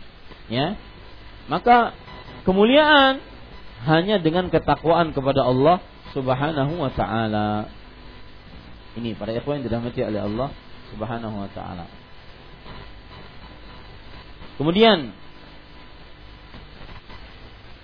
lihat dalil yang menunjukkan bahwa keturunan, harta, ya, kemudian e, kekerabatan tidak mendekatkan diri kepada Allah Subhanahu wa taala kecuali dengan ketakwaan. Surat Saba ayat 37. Allah Subhanahu wa taala berfirman, "Wa ma amwalukum wala auladukum billati tuqarribukum indana zulfa illa man ta man amana wa amila salihan." dan tidaklah harta kalian, tidak pula anak kalian mendekatkan diri kalian kepada di sisi kami sedekat-dekatnya kecuali bagi siapa yang beriman dan beramal saleh. Nah, makanya saya memohon maaf di sini kepada para keturunan Rasulullah sallallahu alaihi wasallam. Ya. Kita diperintahkan untuk memuliakan mereka. Iya betul. Rasulullah SAW memerintahkan kita sangat memuliakan para habaib. Tetapi jangan sampai bersandar dengan keturunan Rasul tetapi tidak bertakwa. Ini salah. Tidak sholat, ya, mengaku sudah sampai derajat, sudah sampai hakikat ma'rifat, nggak sholat akhirnya. Lawang Nabi Muhammad SAW yang disandarkan keturunan kepada beliau, beliau sholat sampai bengkak kedua kaki beliau. Ini tidak benar ajaran kalau seandainya bersandar kepada keturunan kemudian tidak sholat ini tidak benar. Ya, lihat dalilnya begitu tegas illa man amana wa amila salihan. Tidaklah harta anak keturunan kalian mendekatkan kalian di sisi, di sisi kami dengan sedekat-dekatnya kecuali Barang siapa yang beriman dan beramal saleh. Itu ukurannya. Iman dan amal saleh. Ya, iman dan amal saleh. Makanya kalau ada ya para keturunan Rasul, para habaib yang mulia-mulia itu, bahwasanya beliau beriman, beramal saleh. Maka itu mem, kita mempunyai hak terhadap eh, kita mempunyai kewajiban terhadap mereka lebih. Yang pertama, mereka muslim. Yang kedua, mereka uh, para keturunan Rasul yang wajib dihormati. Yang ketiga, mereka orang beriman dan beramal soleh. Nah gitu dia. Ya, ini para ikhwan yang dirahmati oleh Allah. Jadi uh, membicarakan ini porsinya harus benar-benar benar-benar dalam porsi yang betul. Jangan sampai terlalu berlebihan, jangan sampai terlalu meremehkan. Keliru pula orang yang meremehkan para habaib. Enggak, salah itu. Keturunan Rasul harus dihormati. Ya, harus dihormati. Karena itu wasiat dari Rasulullah sallallahu alaihi wasallam. Wasiat agar kita menjaga keturunan beliau. Alaikum bi ahli baiti, alaikum bi itrati. Ya, hendaklah kalian menjaga keturunanku, hendaklah kalian menjaga kerabatku seperti itu. Itu wasiat Rasulullah SAW kepada umatnya.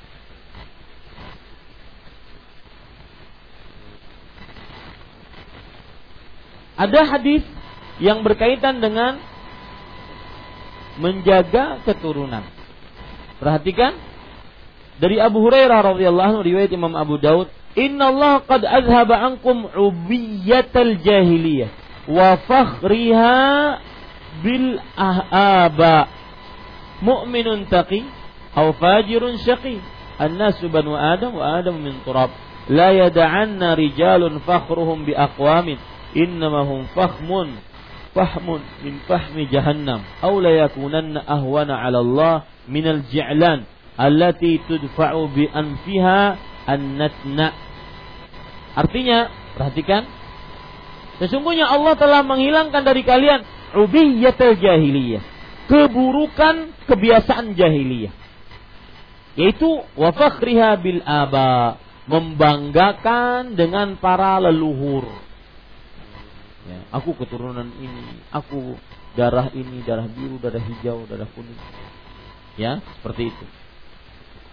Dengan cara bagaimana? Kata Rasul Shallallahu Alaihi Wasallam, menghilangkannya dengan cara bagaimana? Mukminun taqi, yang diukur beriman dan bertakwa, atau fajirun syaqi atau orang yang banyak dosa kemudian dia uh, rugi. Dan Allah menjelaskan, lihat ini bagaimana Islam meletakkan uh, hak asasi manusia, semuanya rata. Allah menjelaskan Rasulullah SAW bersabda, manusia adalah anak Adam dan Adam adalah diciptakan dari tanah. Semuanya seperti itu. Manusia adalah anak Adam dan Adam diciptakan dari tanah. Sungguh orang-orang meninggalkan kebiasaan mereka membangga-banggakan diri dengan keturunan-keturunan mereka. Sesungguhnya orang-orang yang seperti itu adalah fahmun. Arang dari arangnya neraka jahanam. Ini bahayanya membanggakan diri dengan keturunan. Tetapi tidak dibarengi dengan iman dan amal. Bisa menjadi fahmun sin fahmi jahannam arang dari arang neraka jahanam. Aula yakunanna ahwana 'ala Allah minal ji'lan allati tudfa'u bi anfiha Kalau tidak mau tetap membanggakan diri dengan keturunan tapi tidak beriman, tidak beramal soleh, maka di hari kiamat itu sangat mudah bagi Allah dihinakan oleh Allah.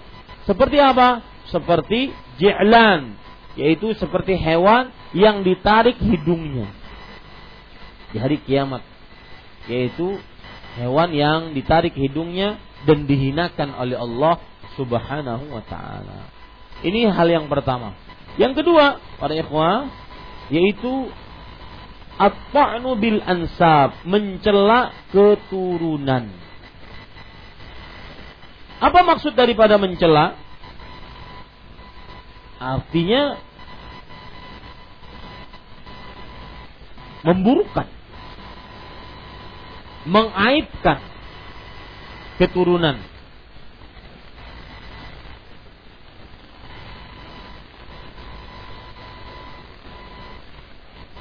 Misalkan, oh si bulan ini bukan keturunan itu.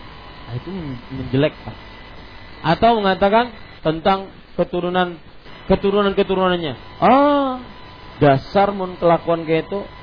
Emang abahnya kayak itu. Ya, itu namanya memburukan keturunan. Ini bukan kebiasaan Nabi Muhammad SAW dan bukan kebiasaan orang-orang orang-orang Muslim. Ya, lihat ada hadis riwayat Bukhari dan Muslim bahwa Abu Dzar radhiyallahu anhu pernah mencela seseorang dengan ibunya. Jangan orang ini ingin dicela, jangan ingin pulang. Anak siapa ikam? Abah ikam siapa? Mama ikam siapa? Oh dasar kelakuan seperti ini, mamanya kayak itu. Nah, Abu Dzar radhiyallahu anhu pernah melakukan itu kepada seseorang. Kamu begini karena ibumu seperti itu. Memang pantas. Maka Rasulullah SAW mengatakan kepada Abu Dhar, Ayyar tahu bi ummi. Apakah engkau celah dia dengan menyebutkan ibunya? Maka innaka mru'un fika jahiliyah. Sesungguhnya di dalam dirimu terdapat sifat jahiliyah wahai Abu Dhar. Itu sahabat Rasulullah SAW. Ini para ikhwan yang dirahmati oleh Allah Subhanahu wa taala. Ini menunjukkan bahwasanya tidak boleh kita mencela keturunan. Dan ini juga menunjukkan bahwasanya seseorang meskipun dia tinggi imannya, dia tinggi ilmunya, tetapi kadang-kadang ada sifat-sifat yang buruk dalam diri seseorang. Ya. Abu Dhar, siapa yang tidak kenal Abu Dhar radhiyallahu Tetapi ada sifat-sifat yang di dalam Abu Dzar sebagaimana disebutkan oleh Rasulullah sallallahu alaihi wa ala alihi wasallam. Jadi tidak boleh, Pak. Misalkan mecah lah. Siapa Abah Hikam? Abu Hulun ini. Oh, dasar abahnya kayak itu juga. Nah, itu sama tuh. Itu mencela keturunan, memburukan keturunan. Ya, ini tidak boleh, ya, Dan itu termasuk dosa besar. Ya, termasuk dosa besar. Kenapa disebut dosa besar? Karena disandarkan kepada perbuatan jahiliyah. Baik, yang ketiga yaitu alistisqa bin nujum. Menisbatkan turunnya hujan kepada bintang-bintang. Nisbat itu artinya menyandarkan. Menyandarkan turunnya hujan-hujan kepada bintang-bintang.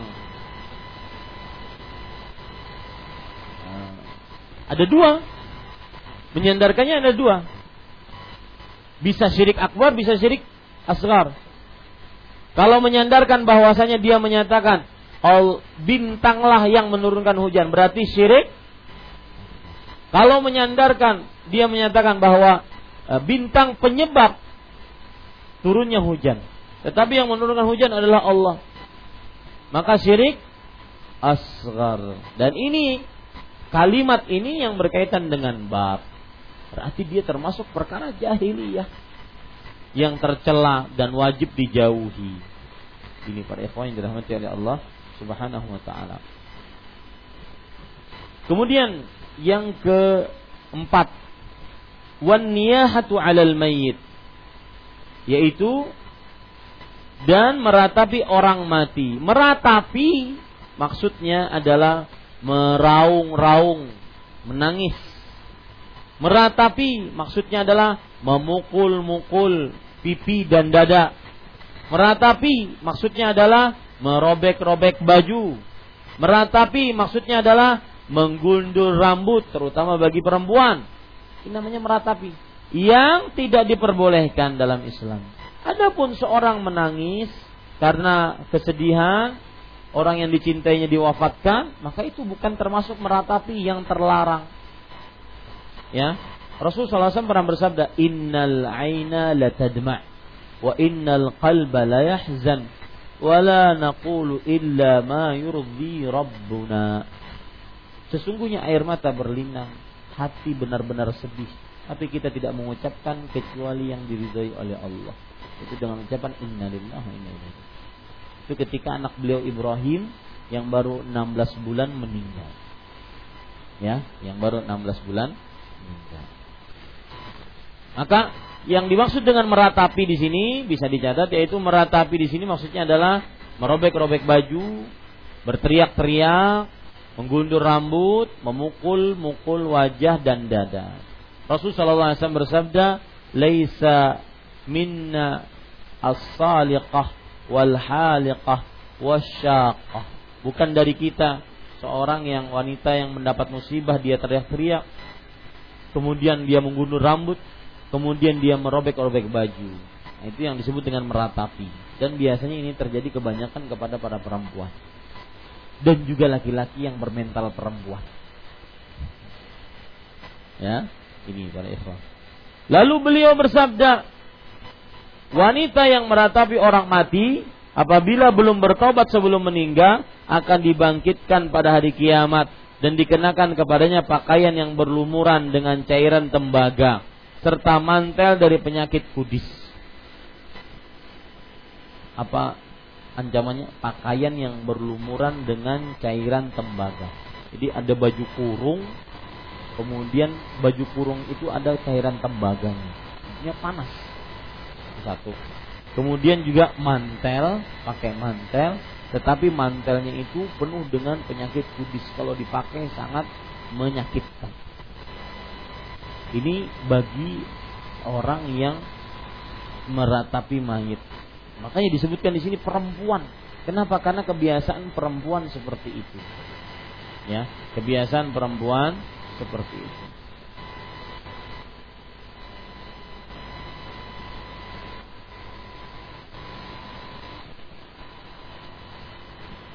Para ikhwah yang dirahmati oleh Allah Subhanahu wa taala,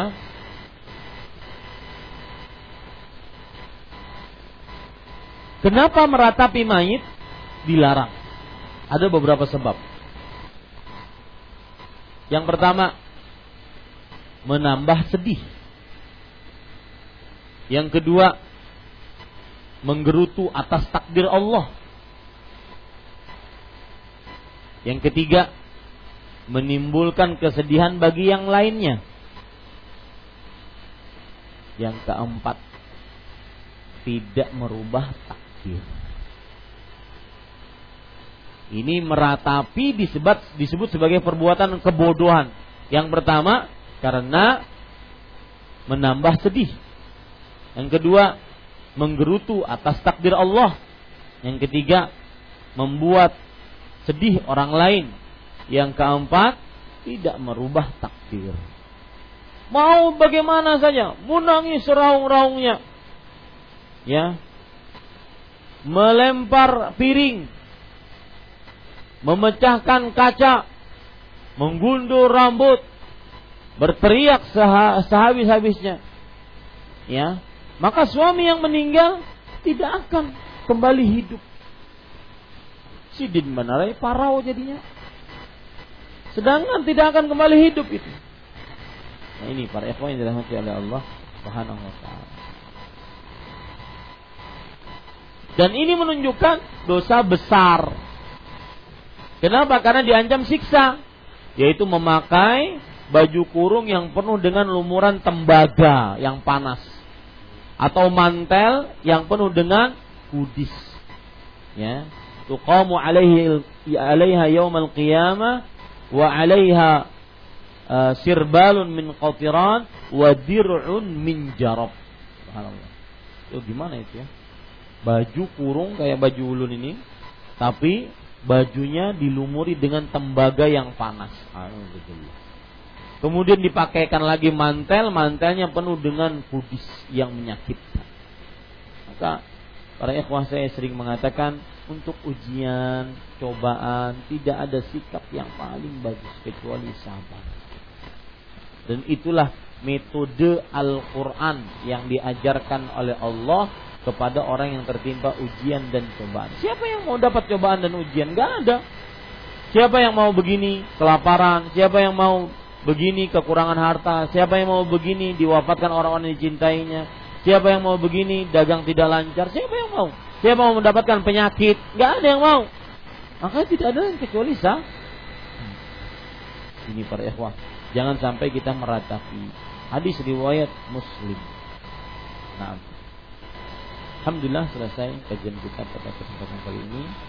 Dua dalil kita baca pada bab ini. Semoga apa yang kita baca bermanfaat. Wallahu alam wa sallallahu nabi.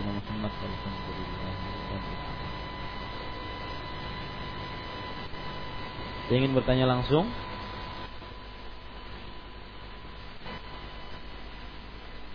Ya, kita baca pertanyaan-pertanyaan dari kertas. Tadi menjelaskan bahwa terjadinya hujan ini karena bintang. Ini pemahaman jahiliyah. Tapi orang-orang bahari mengatakan kalau ada bintang kada hujan. Kalau ada bintang kada hujan. Maka para ikhwan yang dirahmati oleh Allah, kembali kita ke permasalahan tadi. Keyakinan tersebut berarti kebalikan dari jahiliyah. Ya, apakah keyakinan itu meyakini bahwa bintanglah penahan hujan? Kalau meyakini bahwa bintang yang menahan hujan, gara-gara bintang tidak hujan, maka ini berarti sama dengan orang-orang yang tadi. Ya, atau gara-gara bintang sebab tidak terjadinya hujan. Ya. Maka seperti itu para yang dirahmati Allah. Wallahu a'lam. Apakah meminta air pelang pelongsur untuk ibu yang mau melahirkan apa kepada tuan guru Habib yang lainnya termasuk kesyirikan. Maka para ikhwan yang dirahmati oleh Allah Subhanahu wa taala meminta air untuk dibacai dengan bacaan yang benar dari Al-Qur'an dan doa-doa yang sahih dari hadis-hadis Nabi Muhammad sallallahu alaihi wasallam, maka tidak mengapa untuk pengobatan. Adapun untuk kelancaran hamil, maka saya tidak tahu doanya secara khusus. Ya. Tetapi untuk pengobatan karena meruqyah hanya Al-Fatihah. Ya, Rasulullah SAW bersabda, "Wa ma adraka annaha ruqyah." Tidakkah kamu tahu bahwa Al-Fatihah itu adalah surat ruqyah? Maka Al-Fatihah atau boleh juga membaca Al-Ikhlas, Al-Falaq, An-Nas. Tetapi khusus untuk melancarkan kelahiran, maka saya belum tahu ada doa khusus untuk itu. Ada seorang yang sudah mengenal sunnah tetapi dalam hal adab makan masih saja berdiri. Apa yang harus kita lakukan sebagai sahabat? Nasihati. Ya, nasihati dan menasehatinya jangan diribah. Tetapi datang berduaan dengannya, wahai fulan, mohon maaf Eh, memakan dengan berdiri diharamkan dalam Islam. Rasulullah SAW bersabda, "La yashrabanna ahadukum qa'ima." Jangan sekali-kali salah seorang dari kalian makan sambil berdiri. Termasuk di dalamnya min, uh, uh, minum sambil berdiri, termasuk di dalamnya makan. Kenapa disebutkan kata minum? Karena jarang orang makan sambil berdiri. Kebanyakan cuma minum. Makanya disebutkan cuma minum, tapi hukumnya sama makan dan minum. Dan itu fenomena pentol. Ya, Bagaimana hukumnya di masyarakat biasanya bila malam Jumat membakar dupa supaya malaikat datang dan katanya malam Jumat itu roh keluar keluarga mereka datang menju.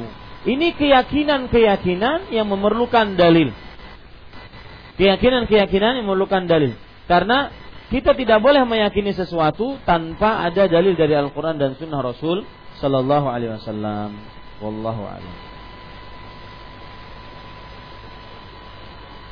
Adakah dalil sahih tentang cerita Nabi Sif, anak Nabi Adam? Allahu alam, saya tidak tahu. Adakah kesempatan masuk surga tertinggi bagi hamba yang banyak dosa dalam keadaan dia menyadari perbuat dengan perbuatan dosanya? Maka jawabannya Allah Subhanahu wa taala berfirman di dalam Al-Qur'an surat Az-Zumar, "Qul ya ibadiyalladzina asrafu ala anfusihim la taqnatu min rahmatillah. Innallaha yaghfiru dzunuba jami'a." Katakan wahai hamba-hambaku ya, yang melampaui batas, janganlah kalian putus asa dari rahmat Allah Subhanahu wa taala. Sesungguhnya Allah Subhanahu wa taala mengampuni dosa-dosa seluruhnya. Lihat. Zunuba itu jamak dosa-dosa. Jami'an seluruhnya. Ini menunjukkan bahwa orang yang bertobat maka dia diampuni dosa-dosanya. Surat Az-Zumar surat 39 ayat 53. Dan juga disebutkan dalam, oleh Allah dalam surah Al-Furqan. Allah Subhanahu wa taala berfirman, di dalam surah Al-Furqan, "Illa man taba wa amana wa amila amalan salihan fa ulaika yubaddilullahu sayyi'atim hasanat wa kana Allahu ghafuran rahima." Kecuali orang yang bertobat, beriman dan beramal saleh, maka mereka lah orang-orang yang digantikan dosa-dosa mereka dengan kebaikan-kebaikan. Surah Al-Furqan surat ke-25 ayat 70. Ini menunjukkan bahwasanya Orang yang berbuat dosa dia bertobat kepada Allah dan setelah dia bertobat maka Rasul SAW bersabda hadis riwayat Imam Abu Daud at-taibu minadz-dzambi kama la dzambalahu Orang yang bertobat dari dosa maka seakan-akan dia tidak mempunyai dosa. Maka kalau ditanya adakah kesempatan masuk surga tertinggi bagi yang banyak dosa dalam keadaan dia menyadari dosa tersebut. Kalau yang dimaksud dengan menyadari kemudian dia bertobat bertekad untuk tidak kembali lagi menyesal atas perbuatan dosanya, kemudian dia ikhlas atas taubat tersebut, tidak ada tendensi apa-apa, kemudian yang pernah orang-orang dia zalimi dia minta halal, maka niscaya insya Allah dia akan mendapatkan kedudukan yang tinggi. Lihat saja di dalam zaman Rasul Shallallahu Alaihi Wasallam, Al-Ghamidiyah, Ma'iz, dua orang yang dirajam oleh Rasulullah Shallallahu Alaihi Wasallam di zaman beliau. Kemudian ada seorang sahabat yang ketika dirajam mencela orang yang dirajam tersebut. Celaka engkau, celaka engkau, ahli maksiat. Maka kata Rasul sallallahu alaihi wasallam biarkan dia. Laqad tabat law qusimat ala ahli Madinah ma wasi'athum. Sungguh orang ini telah bertobat. Kalau seandainya taubatnya itu pahalanya dibagikan kepada penduduk kota Madinah masih tersisa. Masya Allah. Ini menunjukkan pentingnya bertobat. Ya, wallahu a'lam. Apakah dibenarkan seseorang bertindak menyepelekan orang lain karena mereka menurutnya belum e, ngaji sunnah? Padahal mungkin mereka mengikuti pendapat lain yang juga diambil pendapat sebelumnya ulama-ulama terdahulu. Maka jawabannya yang pertama menyepelekan orang tidak boleh. Siapa pun ya yang muslim tidak boleh disepelekan. Rasulullah sallallahu alaihi wasallam bersabda, "Al-muslim akhul muslim, la yakhzuluhu wa la yadhlimuhu wa la yuslimuhu wa la yahjuruhu." Muslim, saudara muslim yang lain, tidak menghinakannya, tidak merendahkannya, tidak mencelaknya, tidak menyerahkannya kepada musuh. Muslim saudara muslim yang lain ya tidak diperbolehkan. Kemudian apakah seorang yang sudah mengenal mengaji kajian-kajian sunnah ya kemudian merendahkan yang lain tidak boleh. Malah dia lebih santun dia lebih menginginkan orang yang belum mengkaji agama agar ikut mengkaji agama. Jangan sampai mempunyai perasaan ujub takabur menyombongkan diri merasa sudah sering mengaji dekat dengan ustadz ya ataupun pembaca e, pembaca ustadz ketika pengajian. Ini tidak benar. Pendapat apa sikap-sikap seperti ini ya. Adapun yang dikatakan tadi bahwasanya orang yang belum mengaji sunnah tersebut dia juga memakai pendapat lain ulama-ulama terdahulu maka yang menjadi ukuran adalah dalil dari Al-Quran dan Sunnah. Dari Al-Quran dan Sunnah. Kalau seandainya dia berpendapat dan pendapatnya tersebut berdasarkan Al-Quran dan Sunnah, fa'ala aini waras, maka kita hormati dengan sehormat-hormat. Wallahu a'lam. Apakah ada doa diwafatkan dalam keadaan muslim? Ada doa yang berbunyi Allahumma ahini uh, musliman wa tawaffani musliman. Allahumma in kanatil hayatu khairun li fa ahyini alal iman wa in kanatil wafatu khairan li fatawaffani alal Islam. Ya Allah, jika kehidupan itu lebih baik bagiku, maka hidupkanlah aku di atas iman. Dan jika kematian tersebut lebih baik bagiku, maka wafatkanlah aku di atas Islam. Seperti itu. Kamaqalan Nabi Shallallahu Alaihi Wasallam. Apakah kalau kita menangis atau merasa sedih terhadap orang yang sudah meninggal, sudah lama, apakah termasuk meratap? Yang jelas, menangis bukan termasuk meratap yang diharamkan. Tetapi menangis ada batasannya, tiga boleh lebih dari tiga hari. Rasulullah Shallallahu Alaihi Wasallam ketika memasuki keluarga Ja'far bin Abi Talib, paman beliau, Ja'far bin Abi Talib, betul ya paman beliau. Nah ini ketika hari ketiga Rasulullah SAW mengatakan la tabuku alaihi ba'dal. Jangan kalian menangisi meratapi uh, atas Ja'far setelah tiga setelah hari ini. Maksudnya setelah hari yang ketiga tidak boleh. Ya. Berarti kalau lebih dari tiga hari itu termasuk meratap yang diharamkan. Wallahu a'lam. Apakah pelaku syirik asgar apabila dia mati dan tidak bertobat akan dikena dikekalkan dalam neraka? Maka khilaf di antara ulama. Ada yang mengatakan semua jenis kesyirikan akbar dan asgar kalau dia mati belum bertobat maka tidak diampuni dosanya oleh Allah. Allah berfirman dalam surat An-Nisa ayat 48 ayat 116 Inna Allah la yaghfiru an yushraka bih. Allah tidak mengampuni dosa yang mensyirikannya Di sini dosa syirik Tidak disebutkan dosa syirik akbar atau syirik kecil. Wallahu alam tetapi pendapat jumur mengatakan bahwa yang tidak diampuni hanya syirik akbar. Syirik asgar tahtal masyiah. Syirik asgar di bawah kuasa Allah Subhanahu wa taala. Jika Allah ingin menghendaki mengampuni, diampuni. Jika Allah menyiksa, disiksa oleh Allah. Wallahu alam. Apabila seseorang melakukan kesyirikan kepada Allah Subhanahu wa taala padahal dia tidak mengetahui tentang apa yang dilakukannya tersebut, ah, apakah orang tersebut tetap mendapatkan dosa syirik? Maka jawabannya ada ayat dalam surah Al-Baqarah di ayat yang terakhir. Rabbana la tu'akhidna in nasina aw akhtana. Wahai Rabb kami jangan tuliskan dosa atas kami jika kami lupa atau kami tidak tahu. Ini ayat menunjukkan bahwa e, tidak berdosa orang yang mengerjakan dosa apabila dia tidak tahu itu dosa. Apabila dia tidak tahu itu dosa tidak dicatat sebagai dosa apabila dia mengerjakan dosa dan dia tidak tahu itu do dosa. Cuma pertanyaannya, siapa yang tidak tahu dosa syirik?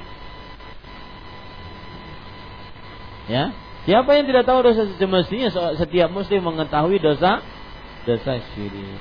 Yang jelas para ikhwan jika melakukan dosa syirikkah, kecilkah, besarkah maka bertobat kepada Allah. Allah Maha Pengampun. Wallahu a'lam. Apakah selamatan kematian termasuk meratapi kematian? Kalau betul apakah juga termasuk perkara jahiliyah? Maka jawabannya uh, para ulama bermadhab Syafi'i dan di antaranya Imam Syafi'i mengatakan dia termasuk daripada mengulang kesedihan. Termasuk daripada mengulang kesedihan. Ya. Maka wallahu alam perbuatan setelah meninggal kita bisa berbuat baik kepada mayit yang meninggal dengan cara yang lebih disyariatkan oleh Allah Subhanahu wa taala. Mendoakannya, beristighfar untuknya, bersedekah atas namanya, berhaji atau berumroh atas namanya, berkurban atas namanya, kemudian juga eh, mempuasakan e, berpuasa atas hutang-hutang puasanya, melunasi hutang-hutangnya, kemudian mengunjungi kawan-kawan yang dekat dengannya, kemudian menyambung hubungan kekeluargaan dengan keluarganya dan semisal. Ini lebih utama untuk dikerjakan. Wallahu a'lam. Di masyarakat desa biasanya ada ritual menanam tembuni, harus di bawah pohon yang telah ditentukan dan di ala di, da, di dan di alam tembuni tersebut dibuat pensil sama kertas supaya anak tersebut pintar. Bagaimana hukumnya? Sebenarnya sudah sebenarnya sudah bisa menjawab ini. Ah, gimana? Hukumnya boleh atau tidak? Tidak boleh. Kenapa? Karena tadi barusan yang kita sebutkan. Tidak uh, sebab yang belum dijadikan sebagai sebuah sebab oleh Allah Subhanahu wa menjadikan sebab yang belum dijadikan sebab oleh Allah Subhanahu wa taala. Sebab pintar adalah belajar. Ya. Tidak ada hubungannya pensil dan kertas diletakkan di atas tembuni. Ini para ikhwan. E, ingin kaya tembuninya ditanam dengan emas. Ya, ini kaya nantinya. Ini menjadikan sebab yang belum dijadikan sebab oleh Allah Subhanahu wa taala. Dan apabila membawa anak melewati jalan atau kuburan biasanya masyarakat ada yang membacakan anak warik, anak hirang. Jangan diganggu datu supaya tidak diganggu makhluk halus. Ini sama ya, menjadikan sebab yang belum dijadikan sebab oleh Allah Subhanahu wa taala. Nah, kalau seandainya dia minta kepada anak warik tadi, maka itu termasuk doa kepada selain Allah. Kalau dia meyakini anak warik tadi yang menjaga keselamatan, berarti dia syirik akbar, melakukan kesyirikan akbar. Kalau seandainya dia meyakini Allah yang menjaganya, tetapi itu hanya sebatas sebab, maka ini syirik asgar. Tentunya kita tidak bisa memfonis orang langsung. Enggak. Kita membicarakan perbuatannya. Adapun pelakunya jangan langsung. Ada orang dihiga, anak warik, anak hirang. Syirik ikam. Jangan. Ya, tidak tetapi dinasihati, ditanya ini apa maksudnya? Apakah tidak tahu ini terlarang? Ya, harus terkumpul syarat-syaratnya dan kemudian dihilangkan penghalang-penghalangnya baru bisa dihukumi. Itu pun penghukuman bukan pada setiap kaum muslimin, tetapi hanya orang-orang yang berilmu yang menghukuminya. Nah, tugas kita kalau mendapatkan seperti itu, nasihati saja. Ya, tidak memponis, nasihati. Beda, Pak, memponis dengan menasihati. Kalau menasihati misalkan, wahai fulan mohon maaf, apa tadi yang dibaca? Oh, itu. Kemudian apa maksudnya? Oh ini. Kemudian apakah sudah dicontohkan? Oh belum. Nah itu nasihat. Beda dengan eh terboleh itu syirik. Nah itu namanya ponis. Beda ya. Jangan sampai kita suka memponis orang.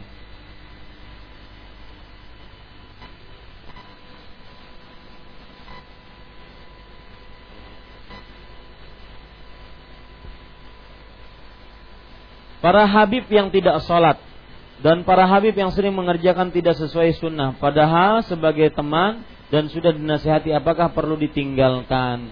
Maka jawabannya pertama, saya yakin para habib tidak mungkin seperti ini. Kalau kalau mereka benar-benar keturunan Rasul senantiasa akan menjadikan Rasulullah SAW sebagai sorry tauladan. Seperti itu semestinya para habib. Ya, saya yakin ya, para habib tidak seperti itu.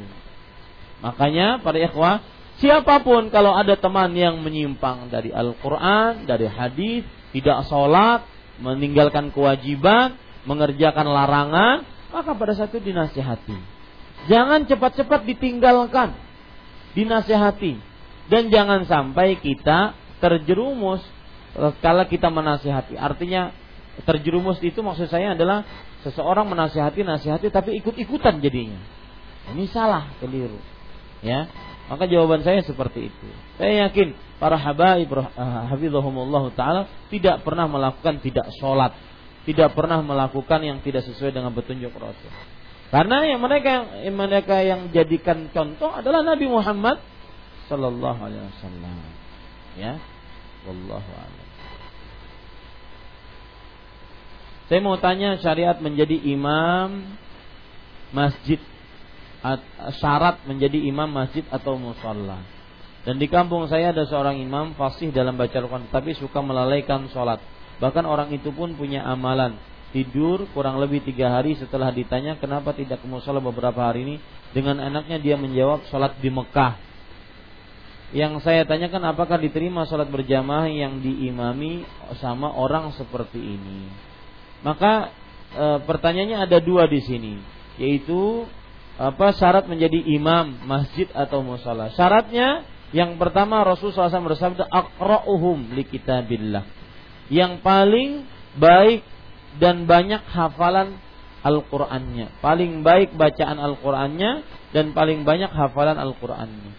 Yang kedua, a'lamuhum yang paling paham tentang ilmu sholat, terutama hukum-hukum sholat berjamaah. Yang ketiga, yaitu paling tua kalau seandainya ada dua kriteria tadi, kemudian ada yang paling tua, itu lebih utama. Ya, itu lebih utama. Itu syarat-syarat menjadi uh, imam masjid atau musola. Yang keempat yaitu dipilih oleh uh, para masyarakat setempat. Karena Rasulullah SAW mengatakan kalau seandainya imam itu dibenci oleh kampungnya, oleh makmumnya, maka lebih baik dia mundur. Maka dipilih. Imam itu dipilih. Ya, Kemudian pertanyaan yang kedua di sini yaitu uh, apakah sah sholat bersama yang diimami sama orang seperti itu? Orang yang sholatnya sering melalaikan sholat dan maksud melalaikan sholat tidak pergi ke masjid ataupun e, tiga hari berturut-turut tidak tidak pergi masjid melakukan men, menyatakan sholatnya di Mekah maka jawabannya lebih baik mencari imam yang lain lebih baik mencari imam yang lain. Wallahu a'lam.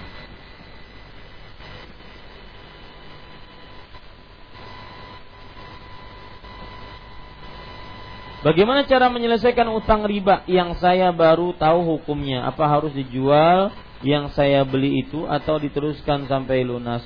Maka jawabannya karena dia hutang, maka hutang tetap hutang, dibayar secepat mungkin. Caranya ada, cara pertama adalah dia mencari talangan tanpa riba. Kemudian dia bayarkan hutang tersebut yang riba tadi, kemudian tertutupi.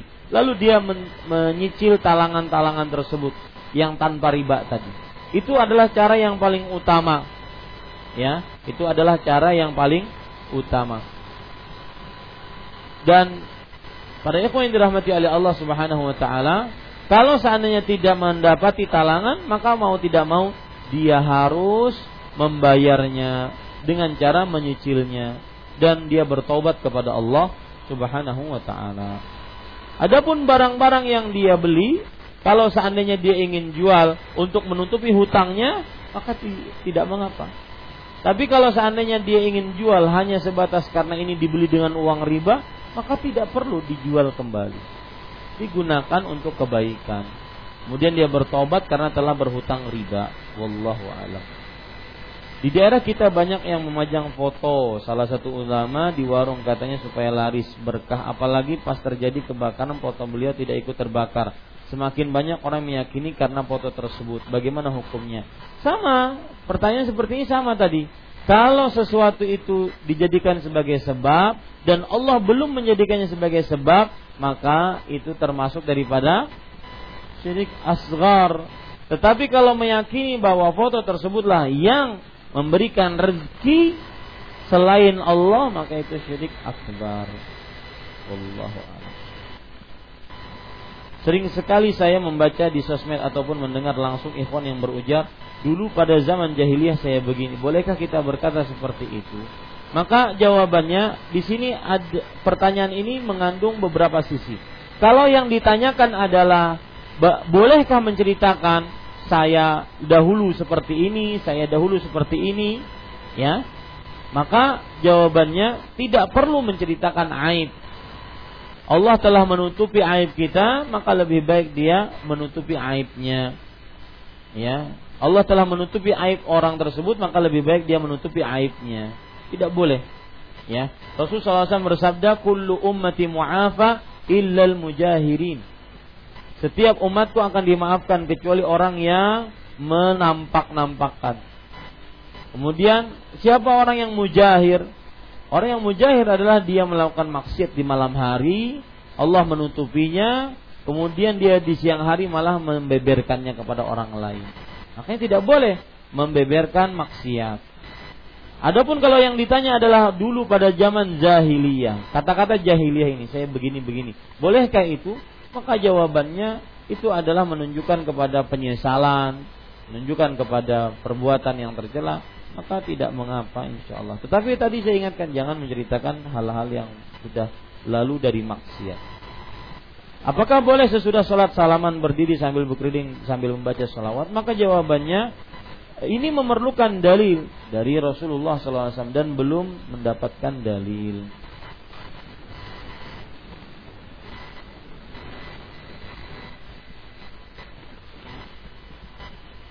Bagaimana hukumnya zikir dan doa bersama sesudah sholat?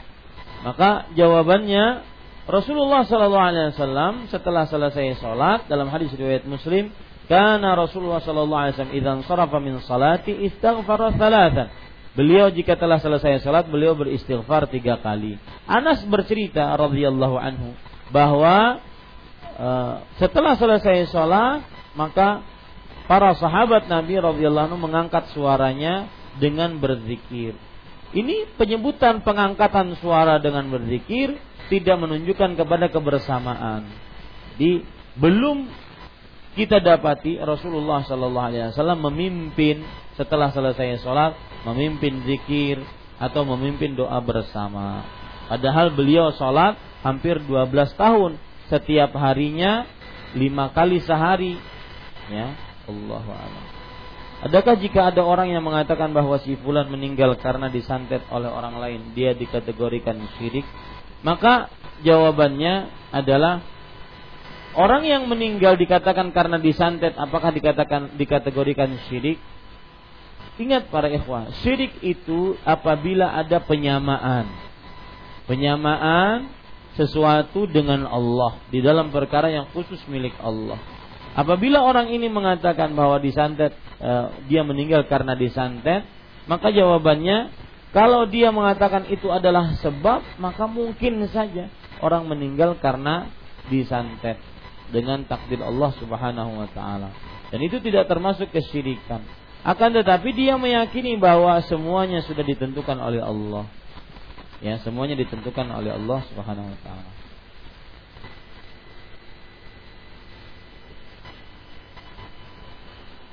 Apakah ada dalil yang menyebutkan bahwa santet atau sihir merupakan sebab meninggalnya seseorang? Dalil secara rinci tidak ada, tetapi sihir dan santet memberikan pengaruh buruk, iya. Sihir dan santet memberikan pengaruh buruk, iya. Makanya Allah berfirman, "Qul a'udzu birabbil falaq min syarri ma khalaq min syarri ghasiqin idza waqab min syarri naffatsati fil uqad." Aku berlindung dengan wanita-wanita penyihir yang meniup di buhul-buhul. Kata Imam Ibnu Qudamah rahimahullah, ayat ini menunjukkan bahwa sihir memberikan pengaruh kepada seseorang, pengaruh buruk. Kalau seandainya sihir tidak memberikan pengaruh buruk, maka niscaya kita diperintahkan untuk minta perlindungan kepada Allah dari wanita-wanita tukang sihir peniup di buhul-buhul itu tidak ada manfaatnya. Sihir mempunyai pengaruh. Ya, bisa mematikan orang, bisa menyakiti orang, memberikan penyakit terhadap orang, memasukkan jarum bisa memberikan pengaruh. Kemudian juga Rasulullah Shallallahu Alaihi Wasallam pernah disihir. Ini menunjukkan bahwa sihir memberikan uh, apa? Memberikan dampak buruk. Memang ada dampak buruk dari sihir. Tetapi secara dalil khusus bahwasanya sihir dapat mematikan seseorang, maka tidak ada. Tetapi dalil umumnya sihir memang memberikan pengaruh buruk. Lihat Allah berfirman surah Al-Baqarah ayat 102. Ya, fayata'allamuna minhuma ma yufarriquna bihi bainal mar'i wa wa ma hum bihi min ahadin illa. Artinya, maka manusia belajar dari dua malaikat tersebut ilmu sihir yang memisahkan antara seseorang dengan istrinya. Lihat, ada kata-kata memisahkan seseorang dengan istrinya, menunjukkan bahwa ilmu sihir memang mempunyai pengaruh. Pengaruh apa? Untuk memisahkan seseorang dengan istrinya. Jadi ilmu sihir bisa memberikan penyakit kepada orang, bisa menyebabkan maksudnya menyebabkan penyakit kepada orang bisa memberikan pengaruh buruk kepada orang. Memang ada itu ya. Dan itu termasuk daripada keimanan. Dan itu tidak termasuk kesyirikan. Jadi gini kenapa tidak termasuk kesyirikan? Bahwa itu sebab memang sudah ada di zaman Rasulullah kalau bahwa sihir bisa memberikan pengaruh buruk ya demikian wallahu alam subhanakallah bihamdik asyhadu an la ilaha illa anta astaghfiruka wa atubu ilaik wassalamualaikum warahmatullahi wabarakatuh